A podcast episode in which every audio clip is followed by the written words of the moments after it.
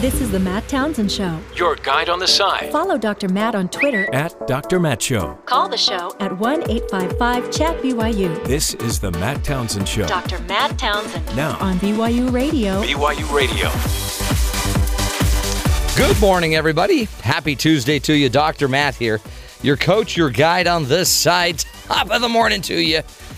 It's another day, another day to make a to make a dollar, but even more importantly, to have how, how about a better life? That's the goal of this show to bring you the information, the latest, the greatest uh, research, and uh, you know, experts on the field of healthier living, healthier life. Today, we got a great show for you. We will be talking about the historic nature of Hillary Clinton's nomination, and does it give her an advantage? right? This is a one one time in history, first time in history. This should give Hillary a huge advantage being the first female nominee. Yeah, I heard someone kind of trying to I guess wrap their mind around it. It goes, despite what you think of her yeah. or the party Take or Hillary out of this. Just a, this is fema- a female Yeah. has been nominated for president in our country. and right more than 50% of the population that will be voting, more than 50% are female. Yeah. Huge advantage. And, and then they then they backed up and they said, now all, all you Republicans who don't like her, Yeah. think about it. A female Republican can do this also because she showed She's- that it can be done. So she now, done broke the glass ceiling. now some of that sort of built-in bias can be Yeah. possibly done away with because okay, that it didn't you know blow up the country that a female ran for president. But is it is it really an advantage? We will we will find out because it it also seems like it's something that Hillary's not playing on too much. And then some people think she's playing on it too much. And you know who plays on it a lot more? It seems like are the media. The media talk about it more. In a way, I'm and I think our researcher today will kind of clarify why she's kind of hesitant because it doesn't necessarily win her you know audiences that she needs to win. Yes, So we'll, we'll get into that. men. Specifically white male conservatives, um, which and I I want to I want to figure out why. It seems like history matters. We will also, of course, be doing a little review of the Olympics, and I did not know that uh, in track and field, the dive to the victory. She tripped. I, I think she was diving. She was tripping. She was she was. It's like it's like sliding in at first base. It's something you don't do normally. Well, you try to do it with uh, with dirt, and Yeah. she did it on a hard track, rubbery surface. So she probably has major burns on but her you know what? I'd take a little burn for a little gold. Would you? Yeah. I think she tripped. I think the, what's the medal worth? Like twenty thousand dollars Depends. minus taxes. But she's from Jamaica, so I don't know what the tax breaks are there. We will um, It's a tax haven, isn't it? probably. I don't know. We'll talk more about that, plus uh, some of the latest, greatest uh, political news. I guess yeah. Donald's still talking. He's really taken a hit in some of the polls. We'll get to that. But first, let's get to Sadie Nielsen in the headline. Sadie.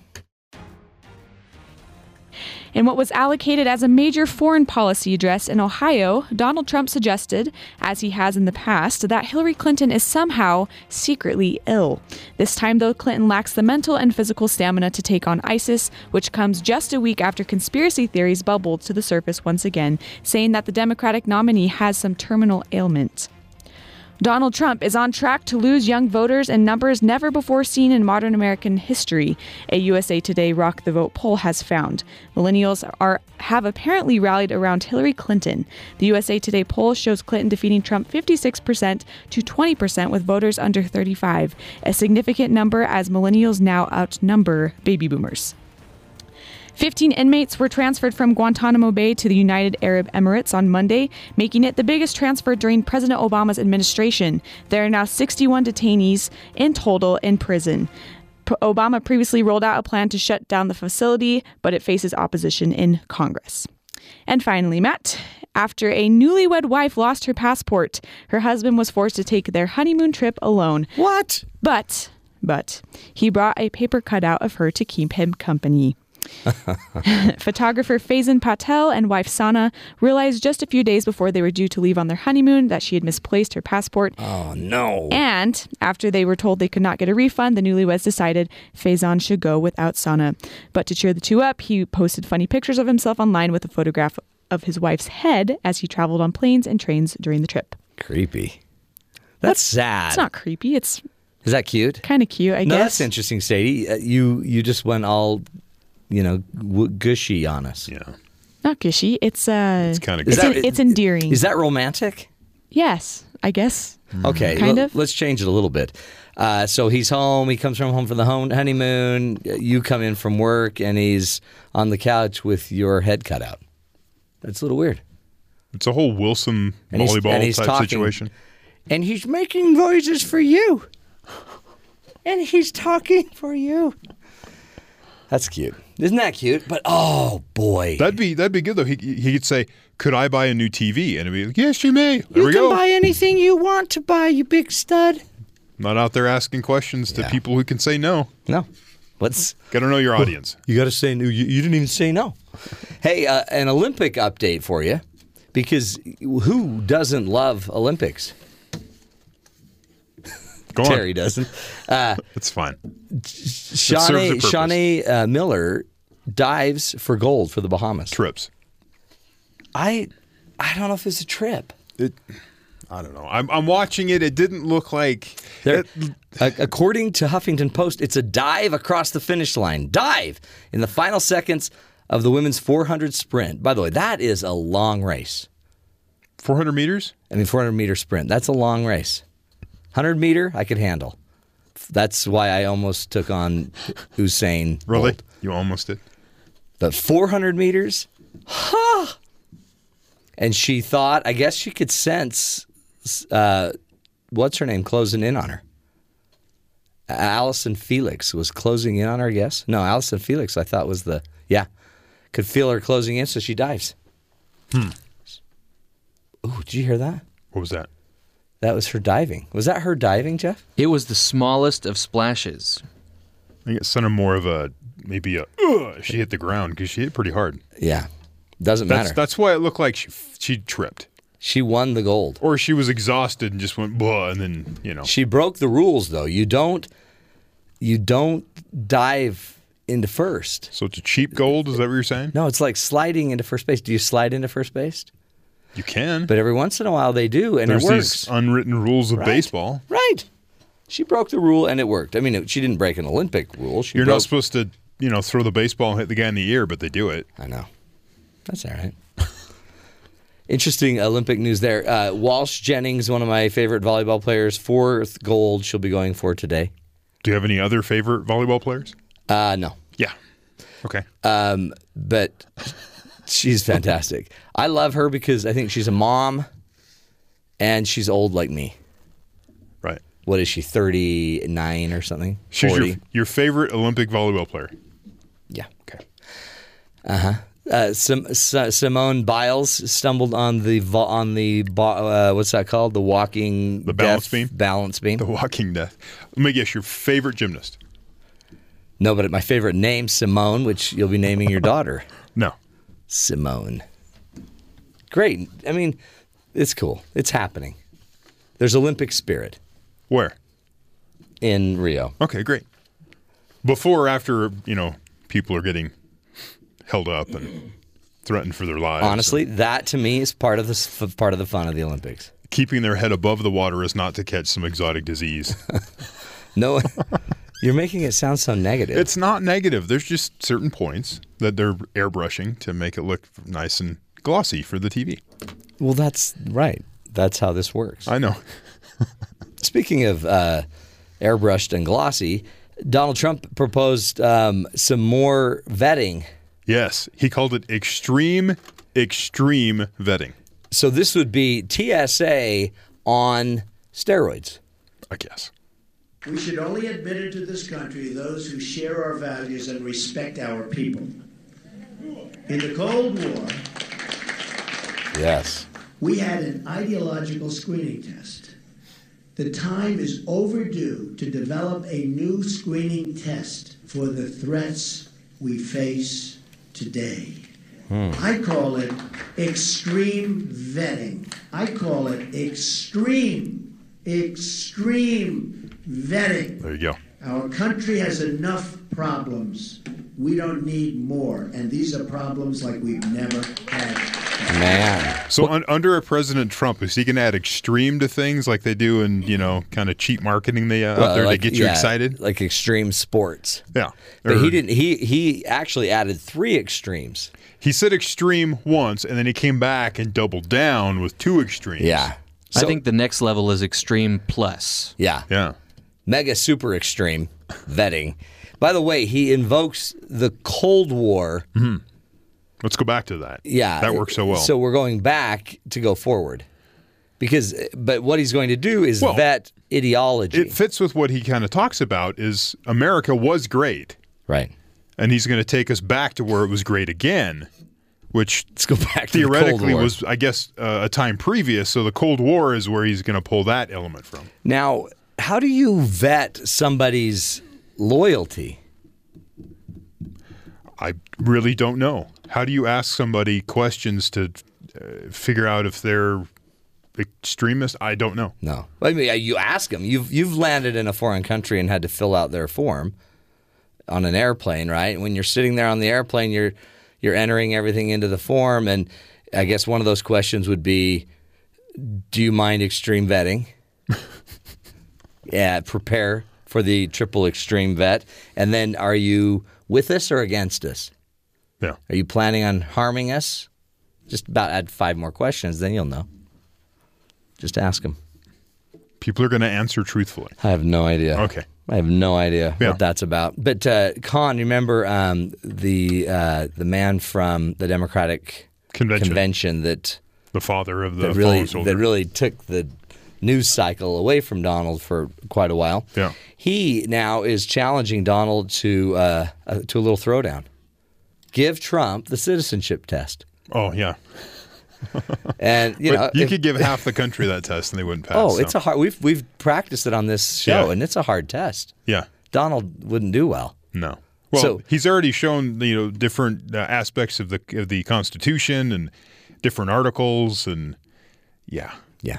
Congress has asked him questions. He's failed. So. Because Donald's proposed instituting an ideological test to visa applicants.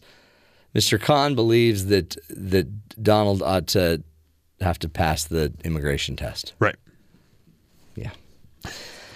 Good luck on that. Uh, Trump, by the way, um, is is still on it when he talks about uh, you know it was Obama and Clinton's policies that caused ISIS. The rise of ISIS is the direct result of policy decisions made by President Obama and Secretary of State Clinton. By the way, the teleprompter talk sounds weird. With It's him. better when he's saying they founded him. They founded ISIS. That you like that better. Yeah. See, now this is a argument though. Yeah. He's saying that their policies and the decisions they made led to the rise of ISIS. That is a legit argument you can make. Saying you they could. founded it, like they went over there, had a meeting, and that was a that was Yeah. a mistake that he won't admit. But I don't you think that when he's using the teleprompter, he sounds different, and I Yes. actually think it makes him sound maybe. I mean, he actually sounds more literate, well, yeah. but weird. Well, his thoughts are organized, and if he doesn't, you know, try to improv while he's up there, he stays out of trouble. Hmm. But then he starts improving, and you, you get a lot of fun that way, but it's also quite Sure. troubling for people. Hillary had a little take on Donald's uh, speech. The secret is he has no plan.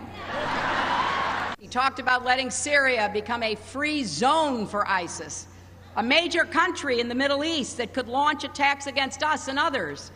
He's talked about sending ground troops, American ground troops. Well, that is off the table as far as I am concerned. So um, She's kind of stinted when she talks too. That Yeah. was hurtful. yeah, she's she's she's a tough cookie. Except Donald would would claim that maybe she's not as tough as she needs to be. She also lacks the mental and physical stamina to take on ISIS and all of the many adversaries we face, not only in terrorism, but in trade and every other challenge we must confront to turn our great country around.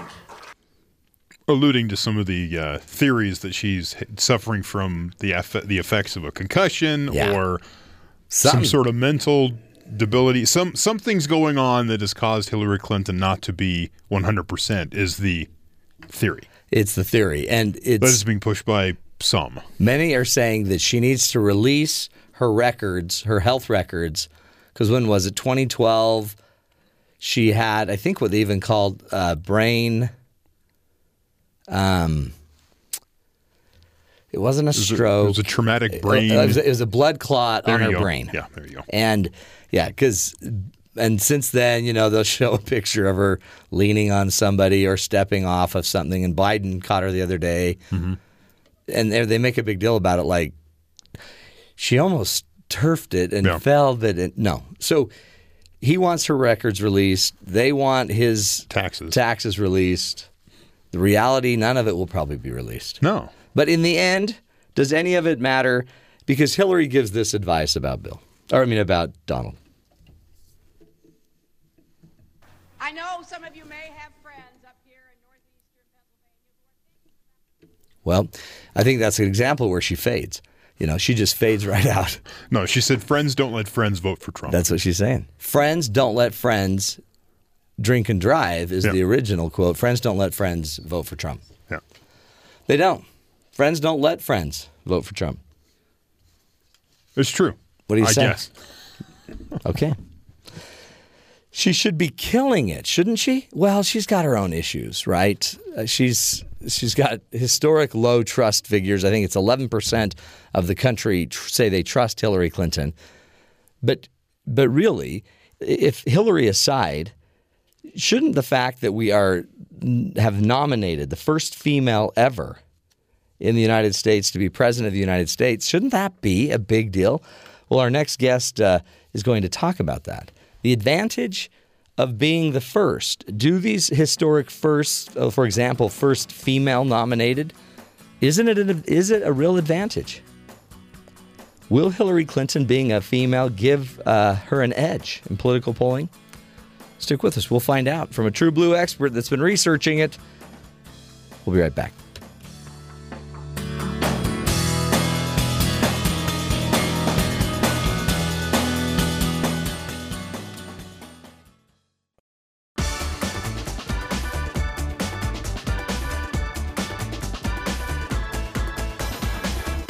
Welcome back, friends, to the Matt Townsend Show. I may become the first president, woman president, but one of you is next. That's what Hillary Clinton said addressing young girls during her speech at the Democratic National Convention.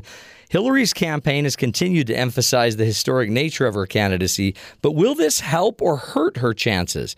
Dr. Uh, Leslie Caughell, Caughell is joining us, and she is a professor of gender and women's studies at Virginia Wesleyan College.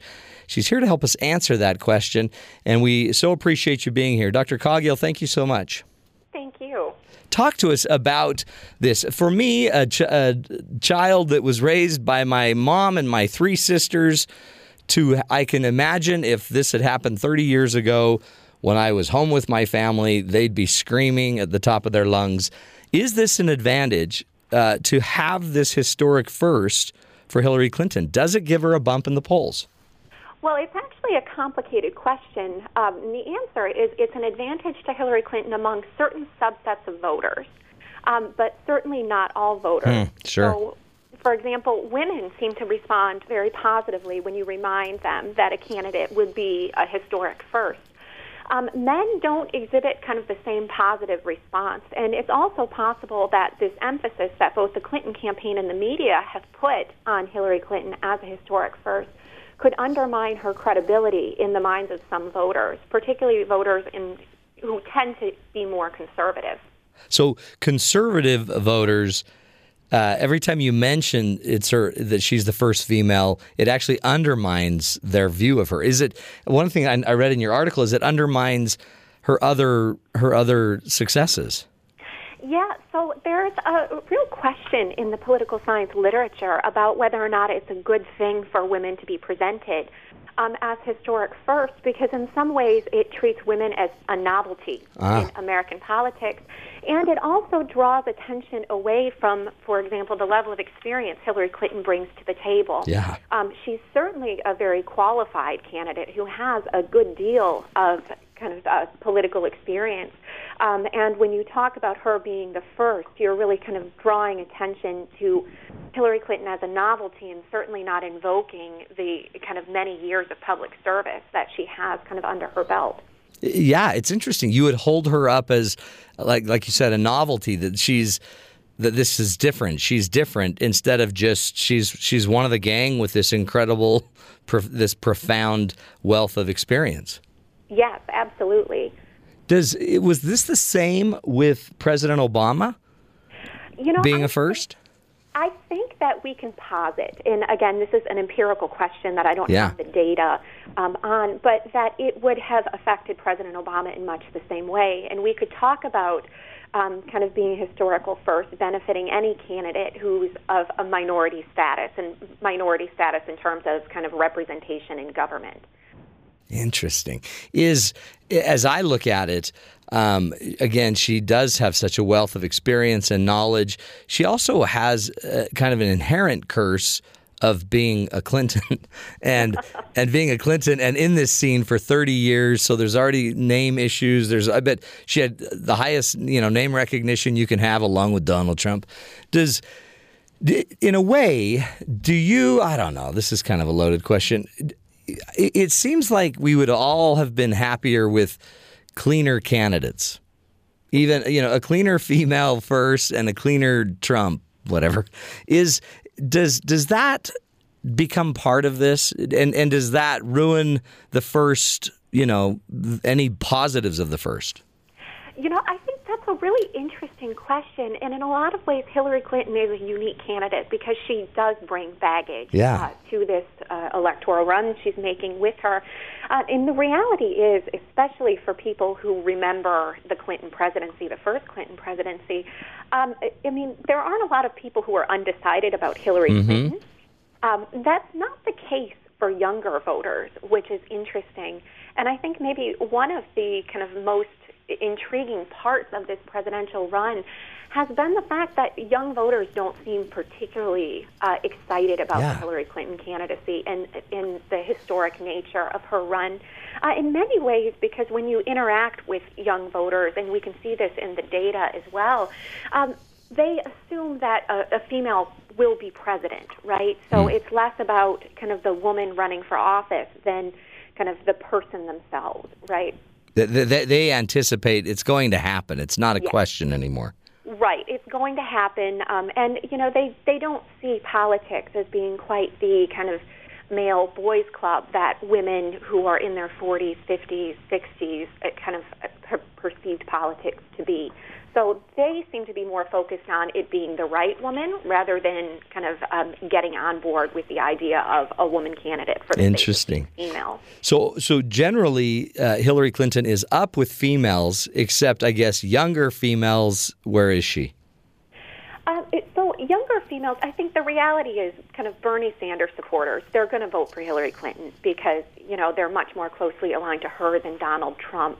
So she seems to get their vote, and Hillary Clinton is actually getting the vote of white educated voters uh, who are female at much higher rates than have past uh, Democratic candidates. In fact, Mitt Romney took that voting block uh, in the last election, and Republicans have had the kind of educated white female vote uh, for kind of decades. And what we see is a double digit lead for Clinton with those voters over Donald Trump. Um, because, well, Hillary Clinton is in many ways a flawed candidate. Donald Trump brings his own kind of particular baggage to the table, particularly as it relates to women. Right. Yeah.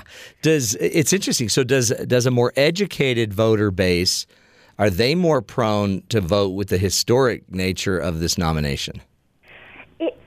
Like they are. And if you kind of break out the data, one of the things that we see is individuals who score lowest in, in terms of sexism, as scholars measure sexism, uh, they tend to kind of um, exhibit a greater effect for historical first appeals that candidates make. Um, so individuals who tend to be lower in sexism also tend to be more educated. Um, so we do see that kind of correlation. So educated voters find these or seem to find these appeals um, kind of a- appeals, right? Yeah, is and and so then the the group she she tends to do really well with tends to be more educated females, Mm-hmm. and and and anyone and diversity, anyone with diversity, but um, white male conservatives is I guess is the group she does the lowest uh, with.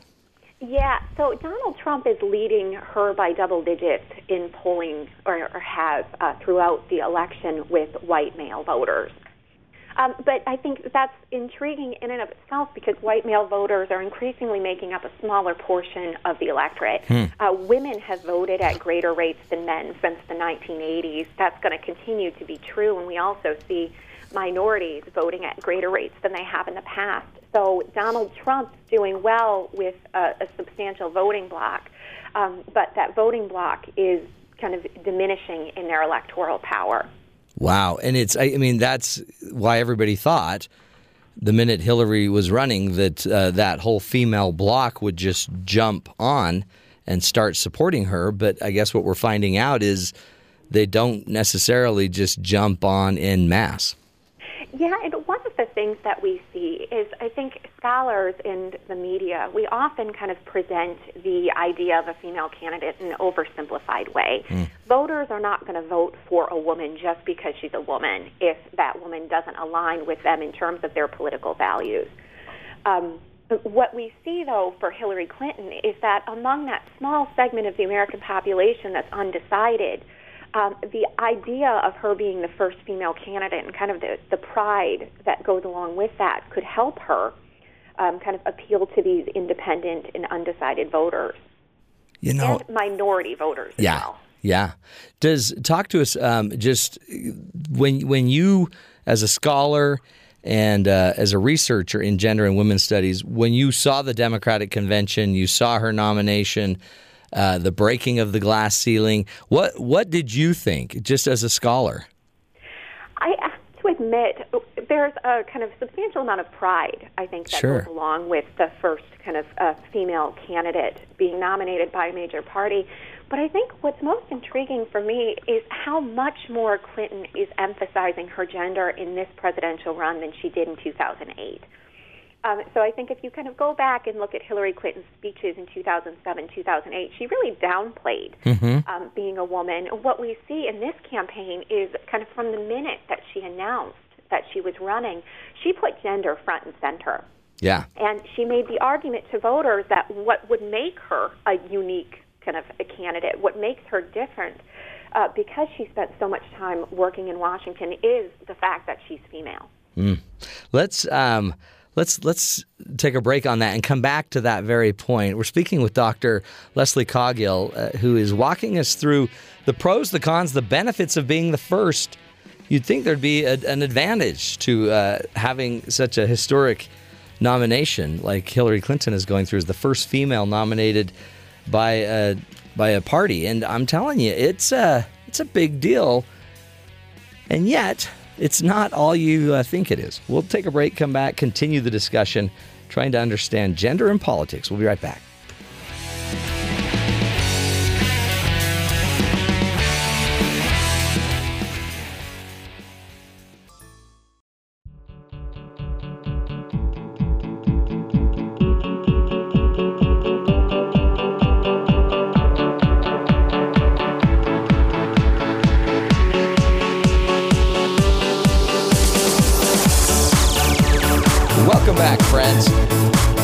Townsend Show. Dr. Matt here, your life coach, your guide on the side.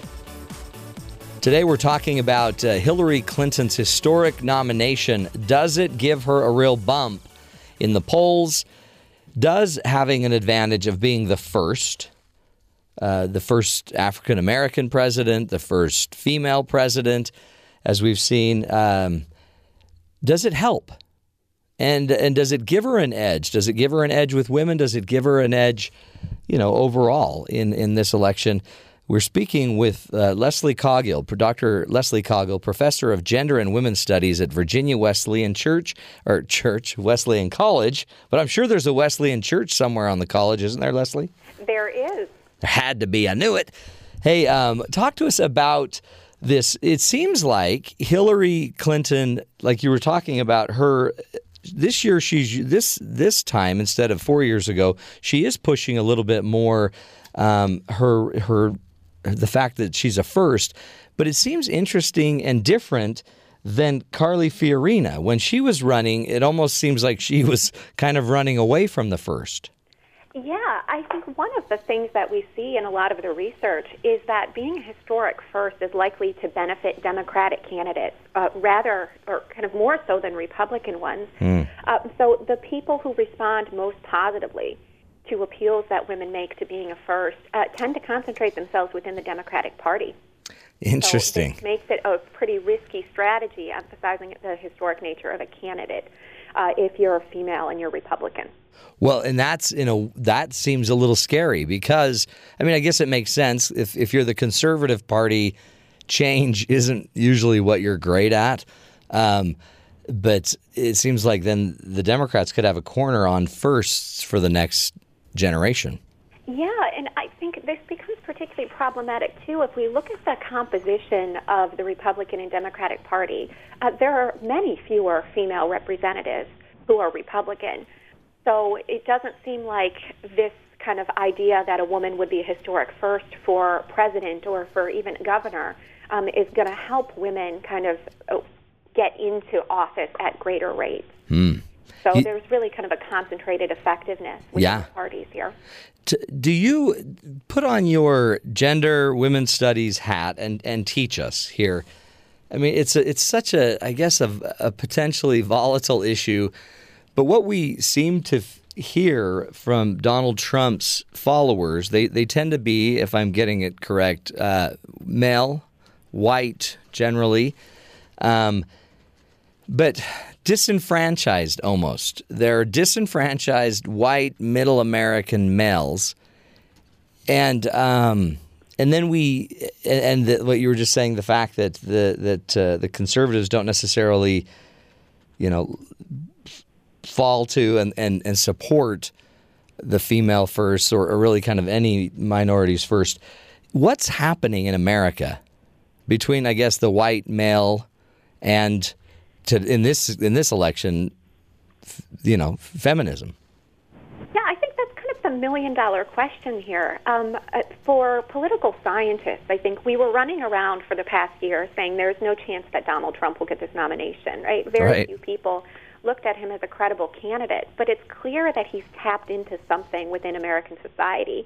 Uh, I think a resentment about the status quo and um, and in much the same way that Bernie Sanders, I think, tapped into that same kind of resentment as an outsider. And I think we're seeing that all of the gains made by women, or many of the gains made by women, uh, it, that we've kind of expressed so much pride in, have also left a substantial portion of the American electorate feeling a little like disenfranchised or dislocated. And Donald Trump is very much making a play on kind of returning to something previous, right? Yeah. Um, and that's kind of a cornerstone of his campaign, Make America Great Again. Um, but it, it's definitely, uh, we're seeing, I think, some backlash to uh, kind of feminist gains and women's gains, uh, kind of outside of the feminist movement, um, that's just being captured in, in some ways so effectively by the Donald Trump campaign. What, what, what is a white male to do? I mean, like, because they really, it almost feels like they're, they feel the world is over. And again, I think it's probably made more, much more complicated by the fact of Clinton's history and, and all of the rhetoric that's gone on for so many years. Um, any any advice that I mean, I don't sense we need to ever fear a female being as in as president.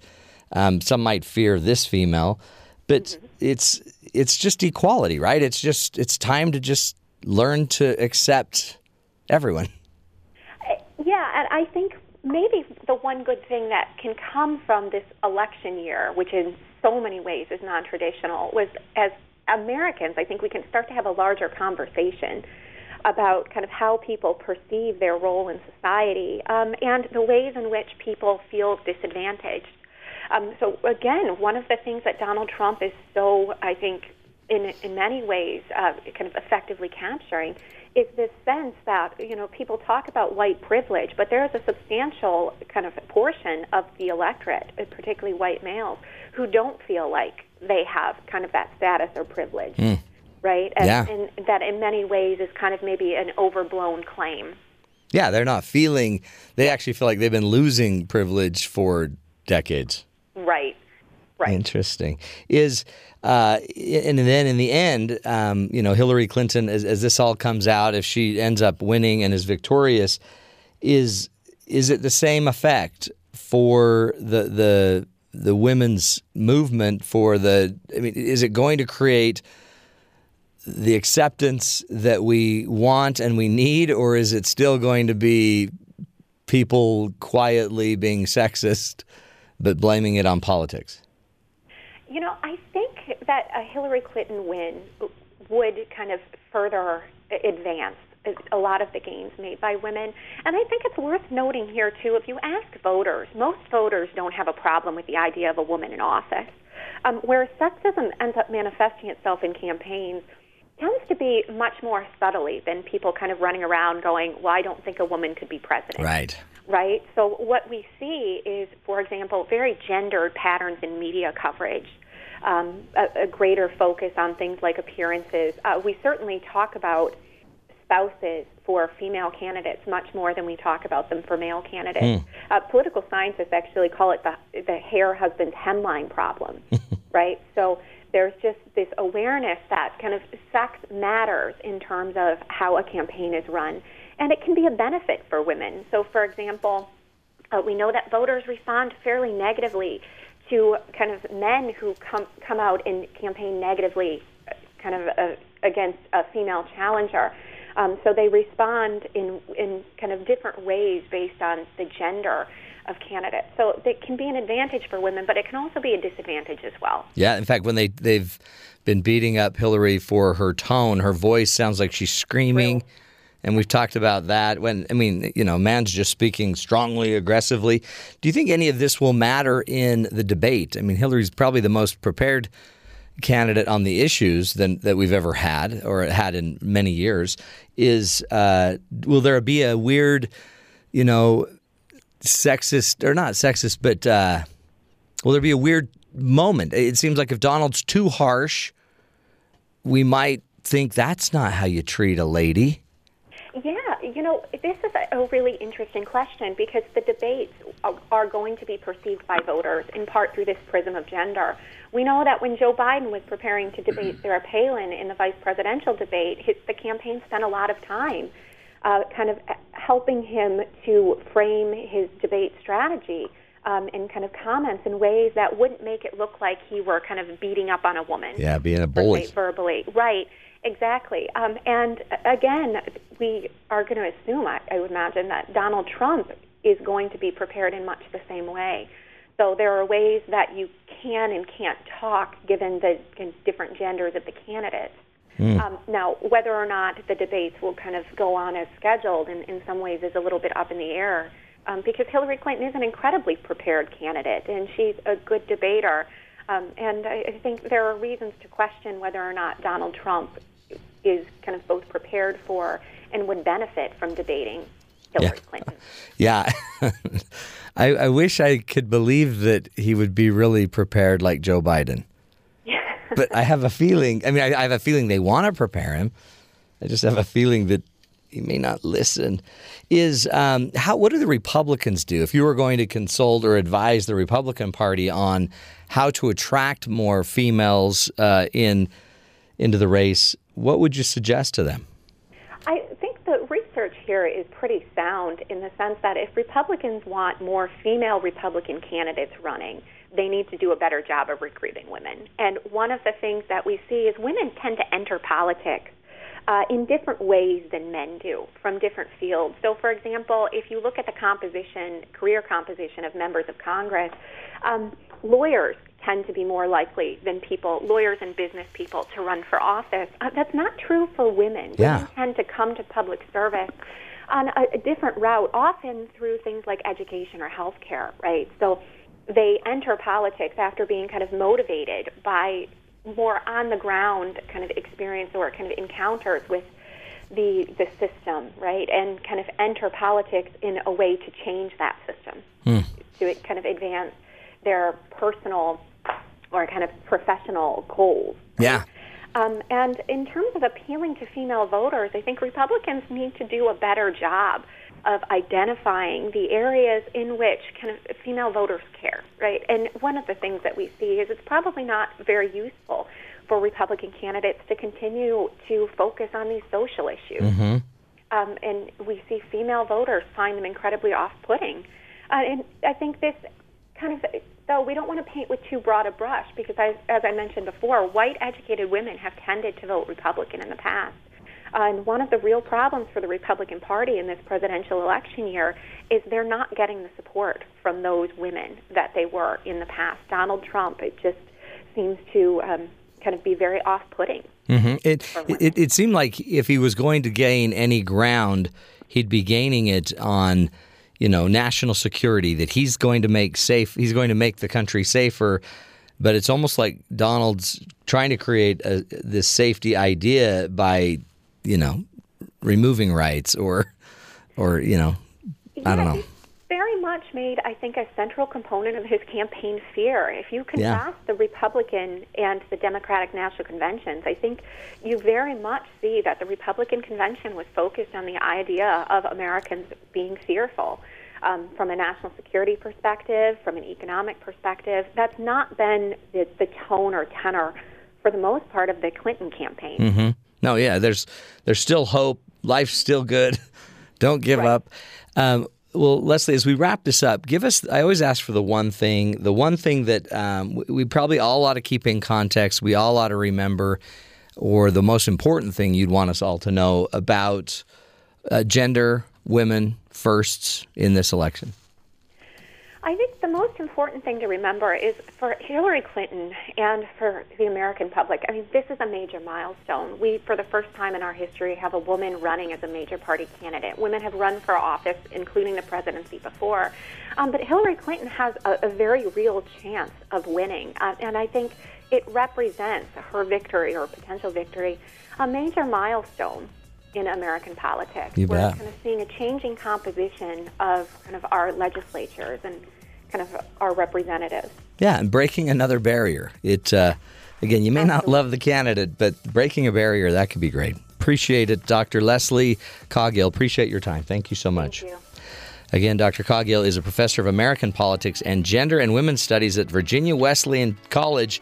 We'll take a break, folks. Come back and uh, celebrate Joke Day. Stick with us. We'll be right back.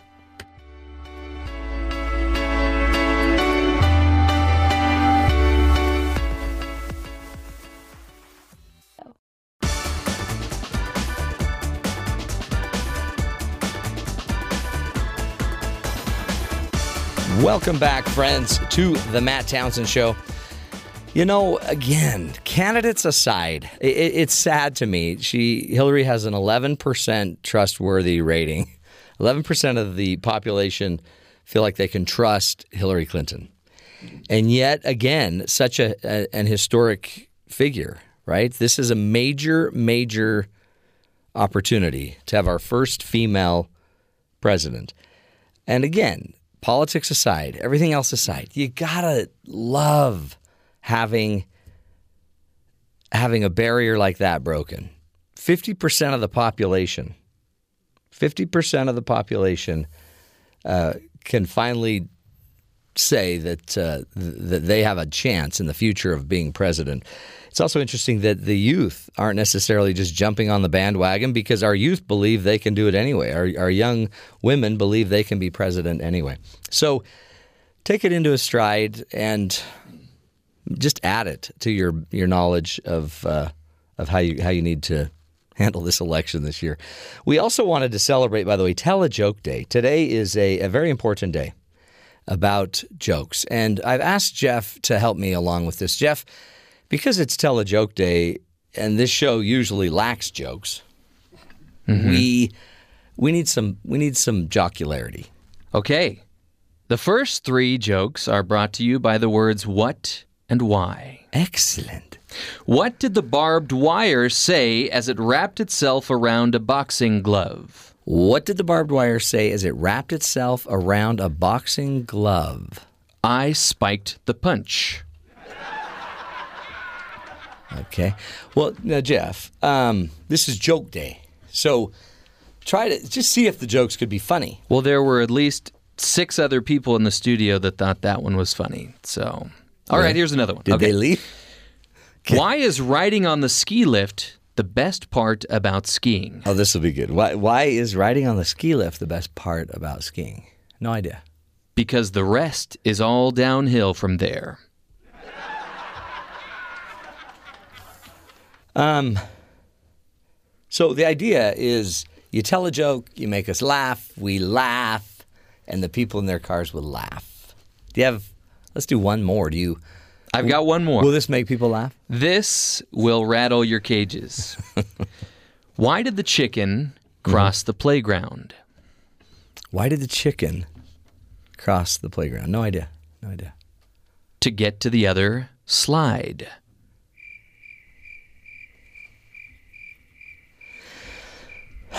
Okay, so um, it is tell a joke day, folks, and uh, what you might want to do, maybe go to Google, look up jokes, and then tell them.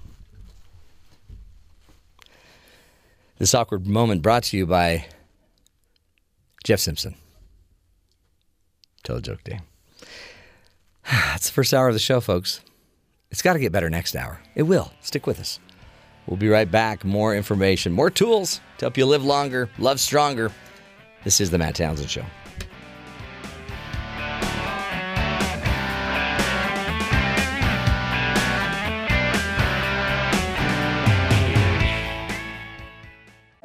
This is the Matt Townsend Show. Your guide on the side. Follow Dr. Matt on Twitter. At Dr. Matt Show. Call the show at 1 855 Chat BYU. This is the Matt Townsend Show. Dr. Matt Townsend. Now, On BYU Radio. BYU Radio.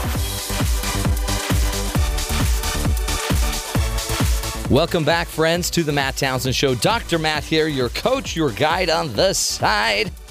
Happy hour number two. Hoping to get you through the morning in a healthier, happier way. If you're on your way to work, stick with us. We've got a great uh, topic for you today. Great teams, 16 things high performing organizations do differently. We'll be getting into some tools and skills to help uh, your work team create a more a a higher performing team, which we all need. Not here at the Matt Townsend Show. We are high performance. We are Ferraris in performance. As our captain, What? Terry, is Are you overselling our performance capabilities? like a? Formula One race car driver More of a Honda Civic. driving the show. We're reliable. We're economical. We get we get good We gas get great mileage. gas mileage. Yeah, high performing. Not. I mean, we're, we're performing. Let's just call it that. We're performing. We have Jeff Simpson on board now. Hello, Jeff. Hey-o. Hey, oh, Jeff. Uh, Jeff, tell us a little bit about you. How many kids do you have? I got two girls, Two little girls. a two year old and a four year old. Cute. And I've, as I said uh, the first day, I've got one wife. One wife. Two girls, one wife. Two girls, and a brand new car. You bought a car. A 2004 You bought a, Toyota Camry Solara. but like pristine. It was traded in by an 80 year old woman. The best car you could buy. So it was the cleanest. It was cleaner than a brand new car. Oh, I love that. That is never going to happen when I'm 80. They're like, I thought, I thought the old guy traded it in. Yeah, he did. What's with all the blood in the back seat? Don't worry about it. You'll be fine. Was it fun? Have you? Did you drive it here today? Oh, yeah. I've got a tape deck, so I've been pulling out some old tapes. Uh oh, what color is it? It's red. Red Don't- like two door? Don't tell me. Oh, brother, you won't believe this. I, well, I the wind kind of took my door when I opened it today, mm-hmm. and just accidentally just d- dinged your door. Well, I hope you have insurance. I'm sitting there thinking, in this empty parking lot so early in the morning, where should I park? And I thought next to the really pretty red car. Looks so new and pristine. then you get out, bang, Slam your door against the car. The neat thing about the, the- it with your like the 2010 model of a Honda is it's so plasticky that it just bends when you hit another door. Well, But the old 2004 model, they still ding. most cars are plastic and styrofoam, anyways. You know that when you have one bad accident, right? hey, happy roller coaster day. Uh-huh. August 16th, 1898 was the very first patent was released for the roller coaster ride. Bada boom, bada bing. Since then, it has been making people sick at fairgrounds and parks across the country and the world. Right. Are you a big roller coaster guy? No. Me either. I thought I you know what I'm finding out about myself, you won't believe this. I seem to have a really warped sense of who I am. No way. Mhm. Way. Because I thought I could, for example, I thought I wanted to be a pilot. I thought that'd be really fun. And then Yeah, I went sure. up with an Air Force pilot in a uh, in an airplane, an acrobatic airplane. Okay. So not like your traditional. Yeah. Yeah. And I realized I'm less of a man than I thought I was. Well, no, you might have a little bit of aversion to uh, motion. Yeah, I've got this little inner ear thing. Yeah. Now, if you just went up there and flew, Yeah, no problem. I there's a lot all of the time. a lot of pilots Yeah. that just fly straight lines. Don't worry don't- about it. I don't get sick that way. There's the occasional ones that have to dodge missiles. You don't want to do that. Uh, I went to a park. I won't name the park. It's in California, Hmm. and it rhymes with Rots Smerry Okay. Blarn. Gotcha. And I don't want to name it because hmm. we don't want to. But I went on a lot of roller coasters, a lot of Right. whippity whaps. Hey, let's make you nauseous. I lasted about two rides. Yeah. Then I honestly, am Grandpa's sitting this one out. That I- was before I was a grandpa. I went to the same park as a kid. yeah, Same thing. weird. After about two or three, there might have been one called Montezuma's Revenge. I can't remember. I'm mm. not being to that park. I I, don't think know. that's something else. But I felt rather sick. So I, I stopped going. And that's kind of where I I like the roller coasters. don't get me wrong. But one, the lines. It's usually the most popular ride in the park, and I just don't care to wait in a line that much. So I, I go agree. off on other things. Even if it's in the middle of the heat, in the middle of the summer with a lot of sweaty people. Yeah, that doesn't help either. Hey, Terry, I need to ask you a quick question. Yes. So there's another park in Southern California. We'll call it Cringy Land. Oh, cringy land. And uh, there's a ride that they're getting rid of. They're getting rid of the shower of starer. Yeah. We'll call uh-huh. it. And they're replacing it. Why? That's a great. Yeah, It's they're, a they're fantastic replacing ride. it with a Guardians of the Galaxy thing, which sounds stupid, but I don't understand why. That movie was okay. It's not that popular, but Gar- apparently Guardians of they're the really Galaxy- pushing. It's just the other ride. People are they're actually mad that the Tower of Terror is going away. Oh, yeah. Isn't People- Garden of the That was the best ride there. Yeah, Gar, gar, guard, gardeners? Guardians. Gar, Of the Galaxy. Guardians There of was the a- Galaxy. That's a Marvel Comics. There's thing, a right? talking raccoon with Yeah. like guns, which is pretty cool. But when they pulled it off in the movie, I just don't see how What they make the it a ride. raccoon's name? Rocket, Rocky? Rocket Rock- raccoon, Rocky Raccoon? Rocket. Rocket. He's the product of a genetic testing on an alien planet. Never mind. Come on. Yep. you fell into the trap. All we have to do is There was some testing, and they gave him, you know, what? Was it a spider? He got bit by a spider. No. And turned into Rocky the Raccoon. this Raccoon. was different. okay. It's Rocket. Marvel Comics, right? Or was that yeah. a DC comic? No, it's Marvel. Is it? Yeah. DC would be at a Warner Brothers owned attraction. Whereas Marvel is owned by Disney. No, I thought Rocky was a Jedi. No. He's just a raccoon with a bad attitude. Right. Now, apparently, his own tower with an elevator, which makes no sense. Didn't he have a tree cyborg? Groot, he says one word. What was his name? What was his word? I, well, he says three. I am Groot. I am Groot. Yeah. But he says it with like feeling and emotion, so it means different things. He sounds like Vin Diesel. But Groot had artificial intelligence. Uh, no, it was real intelligence. He's a sentient tree. Wow. Yeah. You're a nerd. I mean that affectionately. And then at the end of the movie with Baby Groot dancing around because all they had left cute. were the splinter. See, people like that. It's super cute. Well, we'll get you more of that excitement coming up. It is roller coaster day. So, you know, keep your hands and Feet inside the car at all times. and make sure you by the way, Which is funny because they tell you to do that, and then the every advertisement they put out, everyone has their hands up Yeah. as they're riding around on the roller coaster. You're not supposed to do that. Till they hit the sign at the top of the hill. Don't do that. Yeah, bam. Is uh, remember, don't get your kids on a ride that they're not tall enough to be on. Right. That's one of the most important rules. Which made going to the amusement coasters. park last time I went very enjoyable because my kid couldn't go on any of the rides that an adult Yeah. would go on. So we're on all these slow, you know, we were going on the train and the Ferris wheel. It's traumatic. My sister snuck me on rides that I was too small for. And I was like, they'd put the bar down and I'm sliding all through it. And I'm thinking, they're trying to kill me. Not good. Not good. Not good. Anyway, we will now, uh, we, we got that coming up. We also are going to be talking about great teams, of course, plus uh, some other crazy stories about uh, have you ever been assaulted with by a burrito? We're going to talk about that. But first, let's get to Sadie Nilsson in the news. Sadie? After a second night of violent protests in Milwaukee, the mayor announced a 10 p.m. curfew for teenagers beginning Monday. 14 people, people were arrested on Sunday, police said, adding that four officers and four sheriff's deputies were injured by protesters. An 18 year old male who was shot was rescued by police and transported to a hospital. More unrest is, inspect, is expected following the Saturday shooting by, a, by police of a black motorist who cops pulled a gun on while he tried to escape a traffic stop. A 40 year old man has been charged with arson for allegedly starting a fire in Northern California that destroyed 175 homes and forced mass evacuations. The suspect faces 17 co- counts of arson for numerous fires he allegedly started throughout the past year. The most recent one near Clayton Creek has burned more than 4,000 acres and remains only 5% contained since it started Saturday. Donald Trump gave a significant speech on terrorism on Monday, describing the battle against radical Islamic terrorism as being serious as the Cold War. As been expected, Trump outlined his plans for extreme, extreme vetting, doubling down on his original proposal to ban all Muslims, but adding an ethical test for people wanting to enter the country, seeking to admit only those who support American values such as tolerance and plural- pluralism.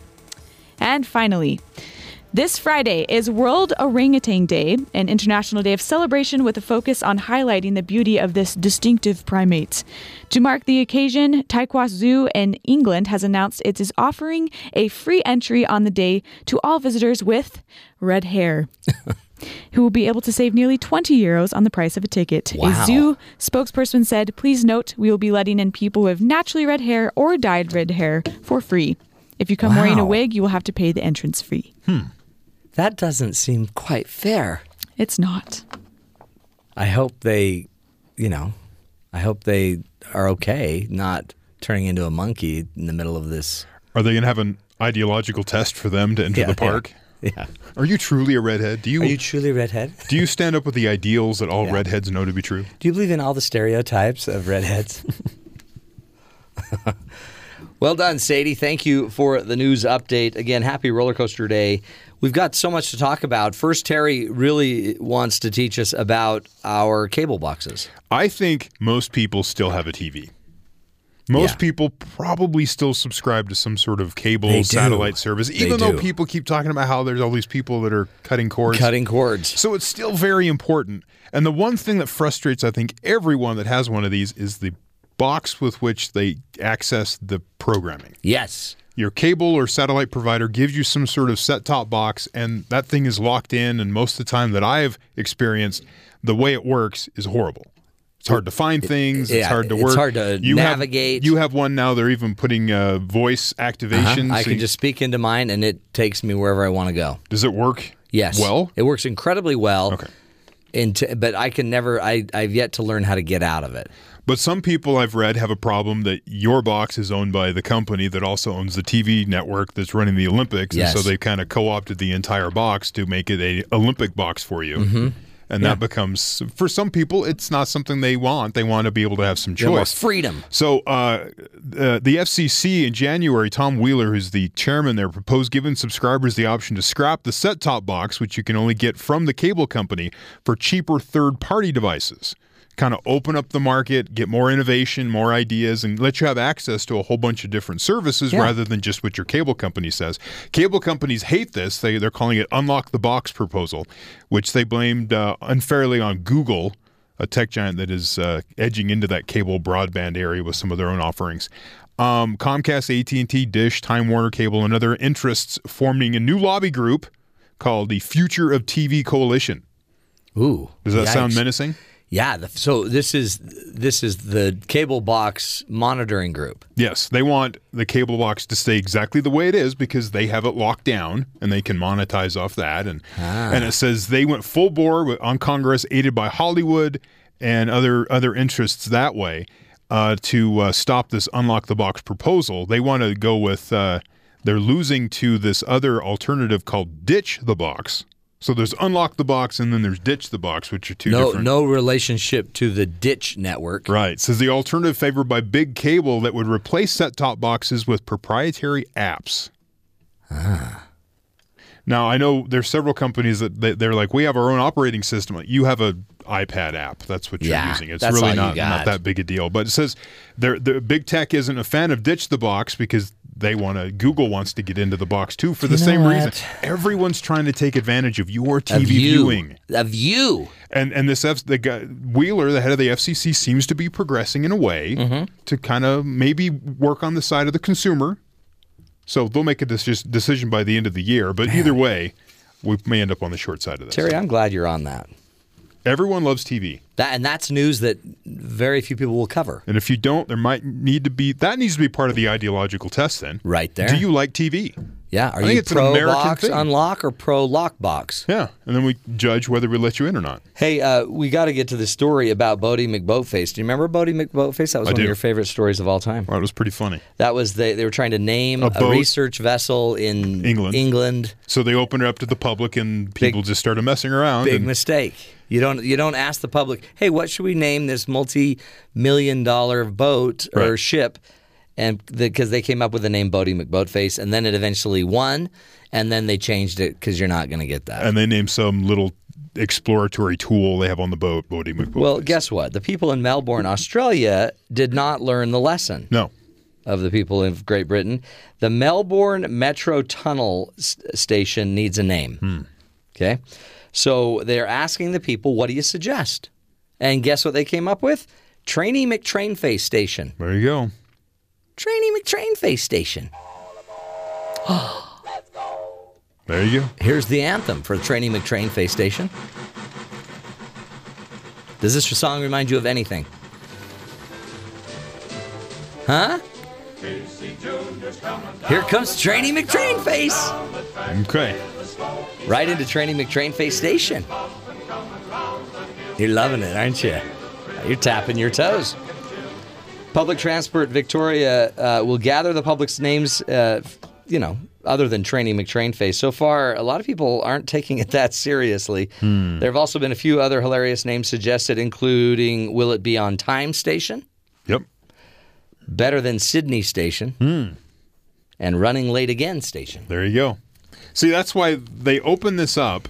They expect some serious comment. They get jokes. Right. And then they just ignore the public will of Trainy McTrainface. And then people get mad, like, why did you even open it up Don't anyway? ask us if you don't care. Yeah. And then they go, oh, it needs to be, you know, official and res- named after somebody that no one knows. And, Right. Yeah, yeah, whatever. That music, by the way, was pretty good. You got to love that. That brought back a ton of memories when Jeff and I were talking about it. That's Jeff's childhood right there. I'm that old. You're that good. You're that good. That's Dumbo. That's trainee, or uh, what was his name? Casey Jr. was the train that pulled the circus with Dumbo on it. I thought it was Casey Jones, but then I realized that was Ninja Casey- Turtles. Yeah, Casey Jones is someone else. Crazy stuff. We'll take a break, folks. When we come back, we'll be speaking about great teams. How to create a high performing organization. What do they do differently? Might surprise you. Stick with us. We'll be right back.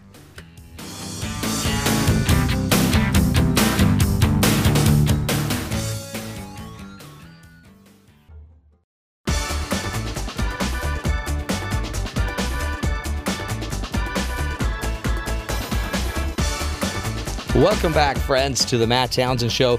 You know, as you watch the Olympics uh, and you see all of these team sports, you think, man, they're killing it. They sure play well together. Wouldn't it be great to work that well in your own workplace? The, you know, it's uh, it's not an easy thing to create a strong team, a powerful team.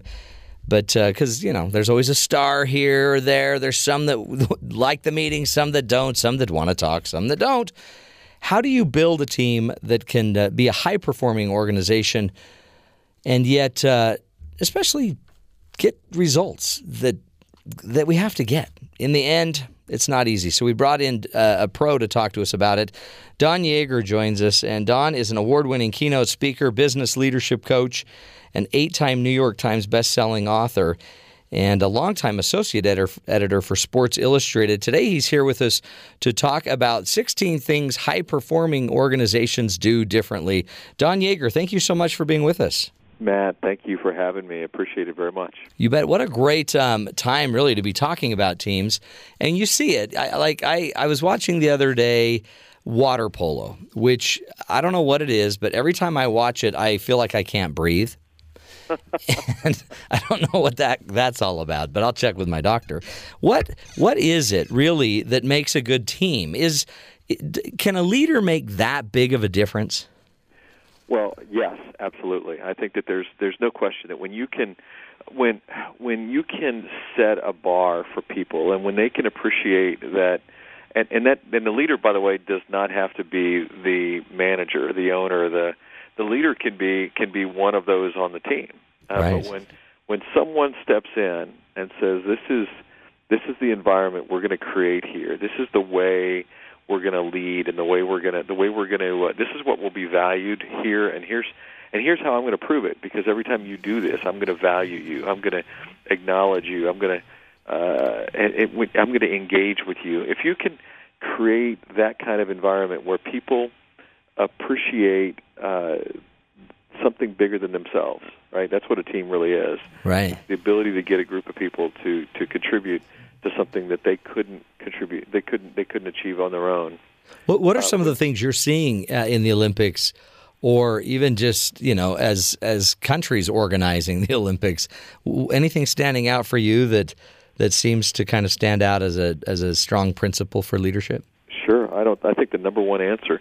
So uh, the book that you're referencing is is based on uh, about 110 interviews, uh, 110 conversations with the best team builders in the United States, right? Uh, team builders that I've had the chance to work with, and then another dozen uh, business leaders who are leaders of exceptional organizations, large companies that are very that are that are um, that are continuously successful.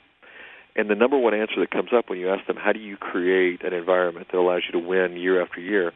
It's that you have to have a sense of purpose, and that that you collectively, you as a team, need to know who you're in service of and know why it matters. And um, and so the Olympics are the perfect place for that discussion because for many uh, on these teams, and especially in a lot of other countries, being part of the national team, being representing your country, uh, it's the highest honor. It's the greatest thing you can achieve, right? That that walk through the tunnel into the opening ceremonies of the Olympics is the highlight of of all you've achieved, all you've worked to achieve in your entire life. Mm. So, interestingly, that this concept that you're, you know, this idea of what can you what can you go? The Olympics are a perfect place to see it because there's so many great teams there that are built around a concept of we are in service of something bigger than us, right? Yeah. We are we're uh, and, and and and and nationalism is a great place to do it, right? Um, if you believe your company is involved in uh, in in changing a community, that's a great place to do it. Uh, wherever it is, if you can if you can find a way to put a face on the um, the the service you're doing for others, your team comes together differently. Oh yeah, and I mean it's got to be hard too when you have you know massive egos in the way as well because it seems like it might interfere with the purpose. You, you mentioned that purpose is to know who you are in service of, but and sometimes the, you might have an ego on the team that, that is only maybe in the service of themselves. Yeah, and that, so again, we'll stick with the Olympic example. That that's that's where creative and innovative and thoughtful leadership makes a huge difference. Yeah. Um, you know, we've got uh, our USA basketball team. Um, it's an example I use in the opening chapter of the book. Actually, uh, when they when the team was struggling, they had finished with a bronze at the Athens Olympics. Uh, they'd finished sixth in the world two years earlier. so you know we were no longer the the world powerhouse in basketball that that many people thought we should be. They hand the team over to Mike Krzyzewski at Duke, and and he immediately creates re- realizes that if I want to create a sense of service, if I want our team to believe they're in service of something bigger, who can I turn to? And he chose the military, right? Mm. People who also wear the letters USA on the front of their jersey every day, uh, but who do so with a, a for a far different purpose. And he started bringing in wounded warriors to talk to our players. He started bringing in, he started taking our players on trips to to Ellis Island. He started taking them to to West Point, uh, and then and then a few years ago he took them to Arlington National Cemetery, and it's this really powerful story. Wow, But that's but brilliant. He, he wanted our players to realize you are really extraordinary, but today you get to be part of something bigger than you, Right. and enjoy that because it's a special place to be in your life. And it's again, he put a face on he put a face on who they're in service of, and that's one of the great challenges that a creative leader can take on. How can we put a face on who we're who are uh, whose lives we're altering by doing good work? Mm. One of your points uh, and chapters of the book um, is is really about your culture and how how to allow culture to shape recruiting. Talk about that. What do you mean by allowing a, the culture to shape recruiting? Sure. So one of the great challenges that happens, I think, with a lot of people uh, in the, uh, especially in the corporate world, is uh, well, it happens in sports too, right? In sports, we get wrapped up as fans or whatever. How many five-star recruits did our team bring onto their roster? Uh, in in business, we might say, you know, what what university did they come from, right? You know, what, Right. what's the pedigree of the person? Uh, Let's let's get caught up in resumes. The truth is that the great teams uh, are less fascinated by stars on recruiting profiles or or pedigrees. They are more caught up in here's what works in our team. Let's first off, before we hire anybody, let's know what works best here. What do we again? This gets to culture. What do we value? Uh, what gets you elevated in, in our environment? What what gets you fired? Right. That those are your cultural. Uh, their basic your baselines for culture are are like what what do you, what gets you uh, a, a raise at a company and what gets you fired. Those are your two two uh, kind of Mhm. kind of baselines. And once you know what those are, then you go out and you realize, hey, uh, now let's hire people that only come that that, that are going to come here because they fit, not because they they look good on paper. And um, in, in my little company, I own a couple small companies in Tallahassee, Florida, and uh, you know we have a culture document in our these these are the things that work in our company. You know, one of them, for example, is that we do not micromanage because we're too small, right? We don't Yeah. have time to. So when we're in interviewing somebody, we slide that document across the table and we say, by the way, this is what works here. If if any of that doesn't resonate with you, if and I'm not passing judgment on you. Like if you need micromanagement, that's okay. Some people do. You'd be better off not coming to work here. Yeah, this won't work for you. Right. So you cut it off early, but you only do so if you know what works for you and you can express it uh, clearly and openly. And most people can't. Most people, you know, in, innately, you know what works in your company, but most people never sit down to kind of scribble it on a sheet of paper. Right. And once you do that, then you start realizing, yeah, that person might work here. Uh, that person certainly couldn't come here. They, they, they, they, they enjoy drama way too much, or whatever it might be. Well, that seems like that's it. They you a lot of times we hire people because they you know they're they're so um, I don't know they're they're great salespeople. They can sell us in the interview. It seems like what we want that charisma, that enthusiasm, but we also need them to be able to work and we also need them to be able to work well with others. I know another point you bring up is that you know great teams manage dysfunction. They manage their friction. They don't just the leaders don't just turn away and kind of allow them, you know, I guess just to beat each other up. They actually manage it. They handle it. How wh- what do you suggest about dealing with strong personalities in, in a workplace? Well, the first thing that has to happen, again, you, and you, you you hit it right on the head. Uh, as a leader, the leader of your of your team, the leader has to be uh, willing to step in and say, "By the way, I see this happening, and I want to address it." Um, and I, I want I'd like the three of us to talk about it. I, I tell a story in the book about. Uh, I'm not a big NASCAR guy. I don't know a lot about auto racing, but I do know that over the last 15 years, the best team in auto racing is the team that that Jimmie Johnson drives uh, the- his race car for Rick Hendrick Motorsports. Mm. Uh, but a few years ago, Jimmie Johnson was was having an issue with his his uh, crew chief, right? And that's the person that is really kind of the non-driver lead of the team, uh, and uh, and that guy's name is Chad Knaus.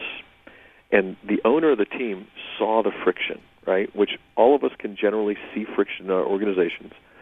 But instead of letting, instead of saying, you know what, I'm going to hope this goes away. I'm going to hope these guys work it out.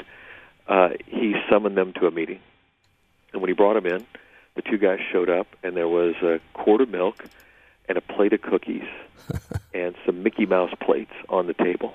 And the and the owner of the team said, by the way, if we're going to act like children, we're going to eat like children. and so we're going to sit here over milk and cookies, and we're going to talk about what's going on on this team. So he addressed it, but he did it in a way that allowed Yeah. everybody to. And these two guys went on to win six Sprint Cup titles, which you know no one's come even close in that space.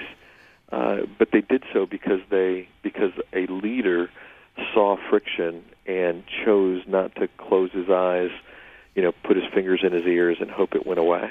because the friction doesn't have to be a bad thing, right? It, it also could be, you know, the energy you need. It could be the spark you maybe need. Absolutely. Often, I mean, that's that's one of the things we talk about often. Is that is that friction is you, when you say friction on your team, most people immediately put that in the negative category.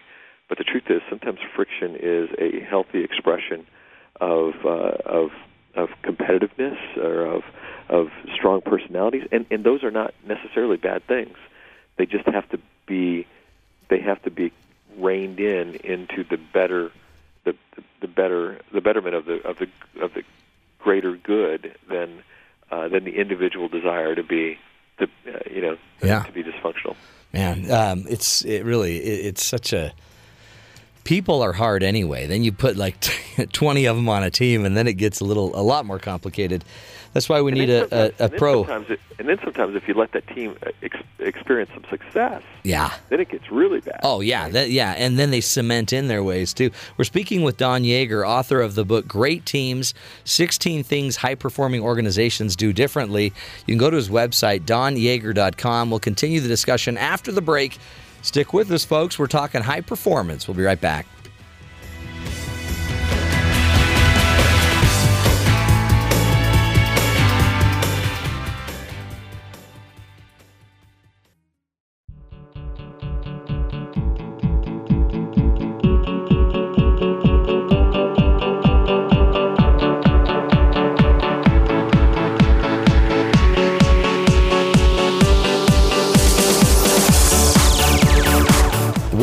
Friends, to the Matt Townsend Show.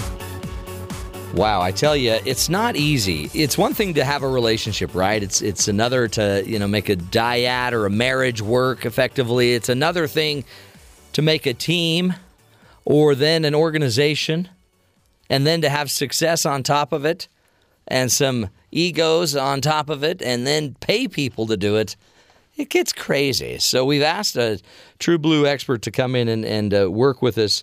Don Yaeger is joining us, and he's talking about uh, his latest book, um, "Great Team: 16 High Performing, uh, 16 Things High Performing Organizations Do Differently," and he's walking us through the leadership, uh, you know, lessons 101. Don, thanks for being back with us.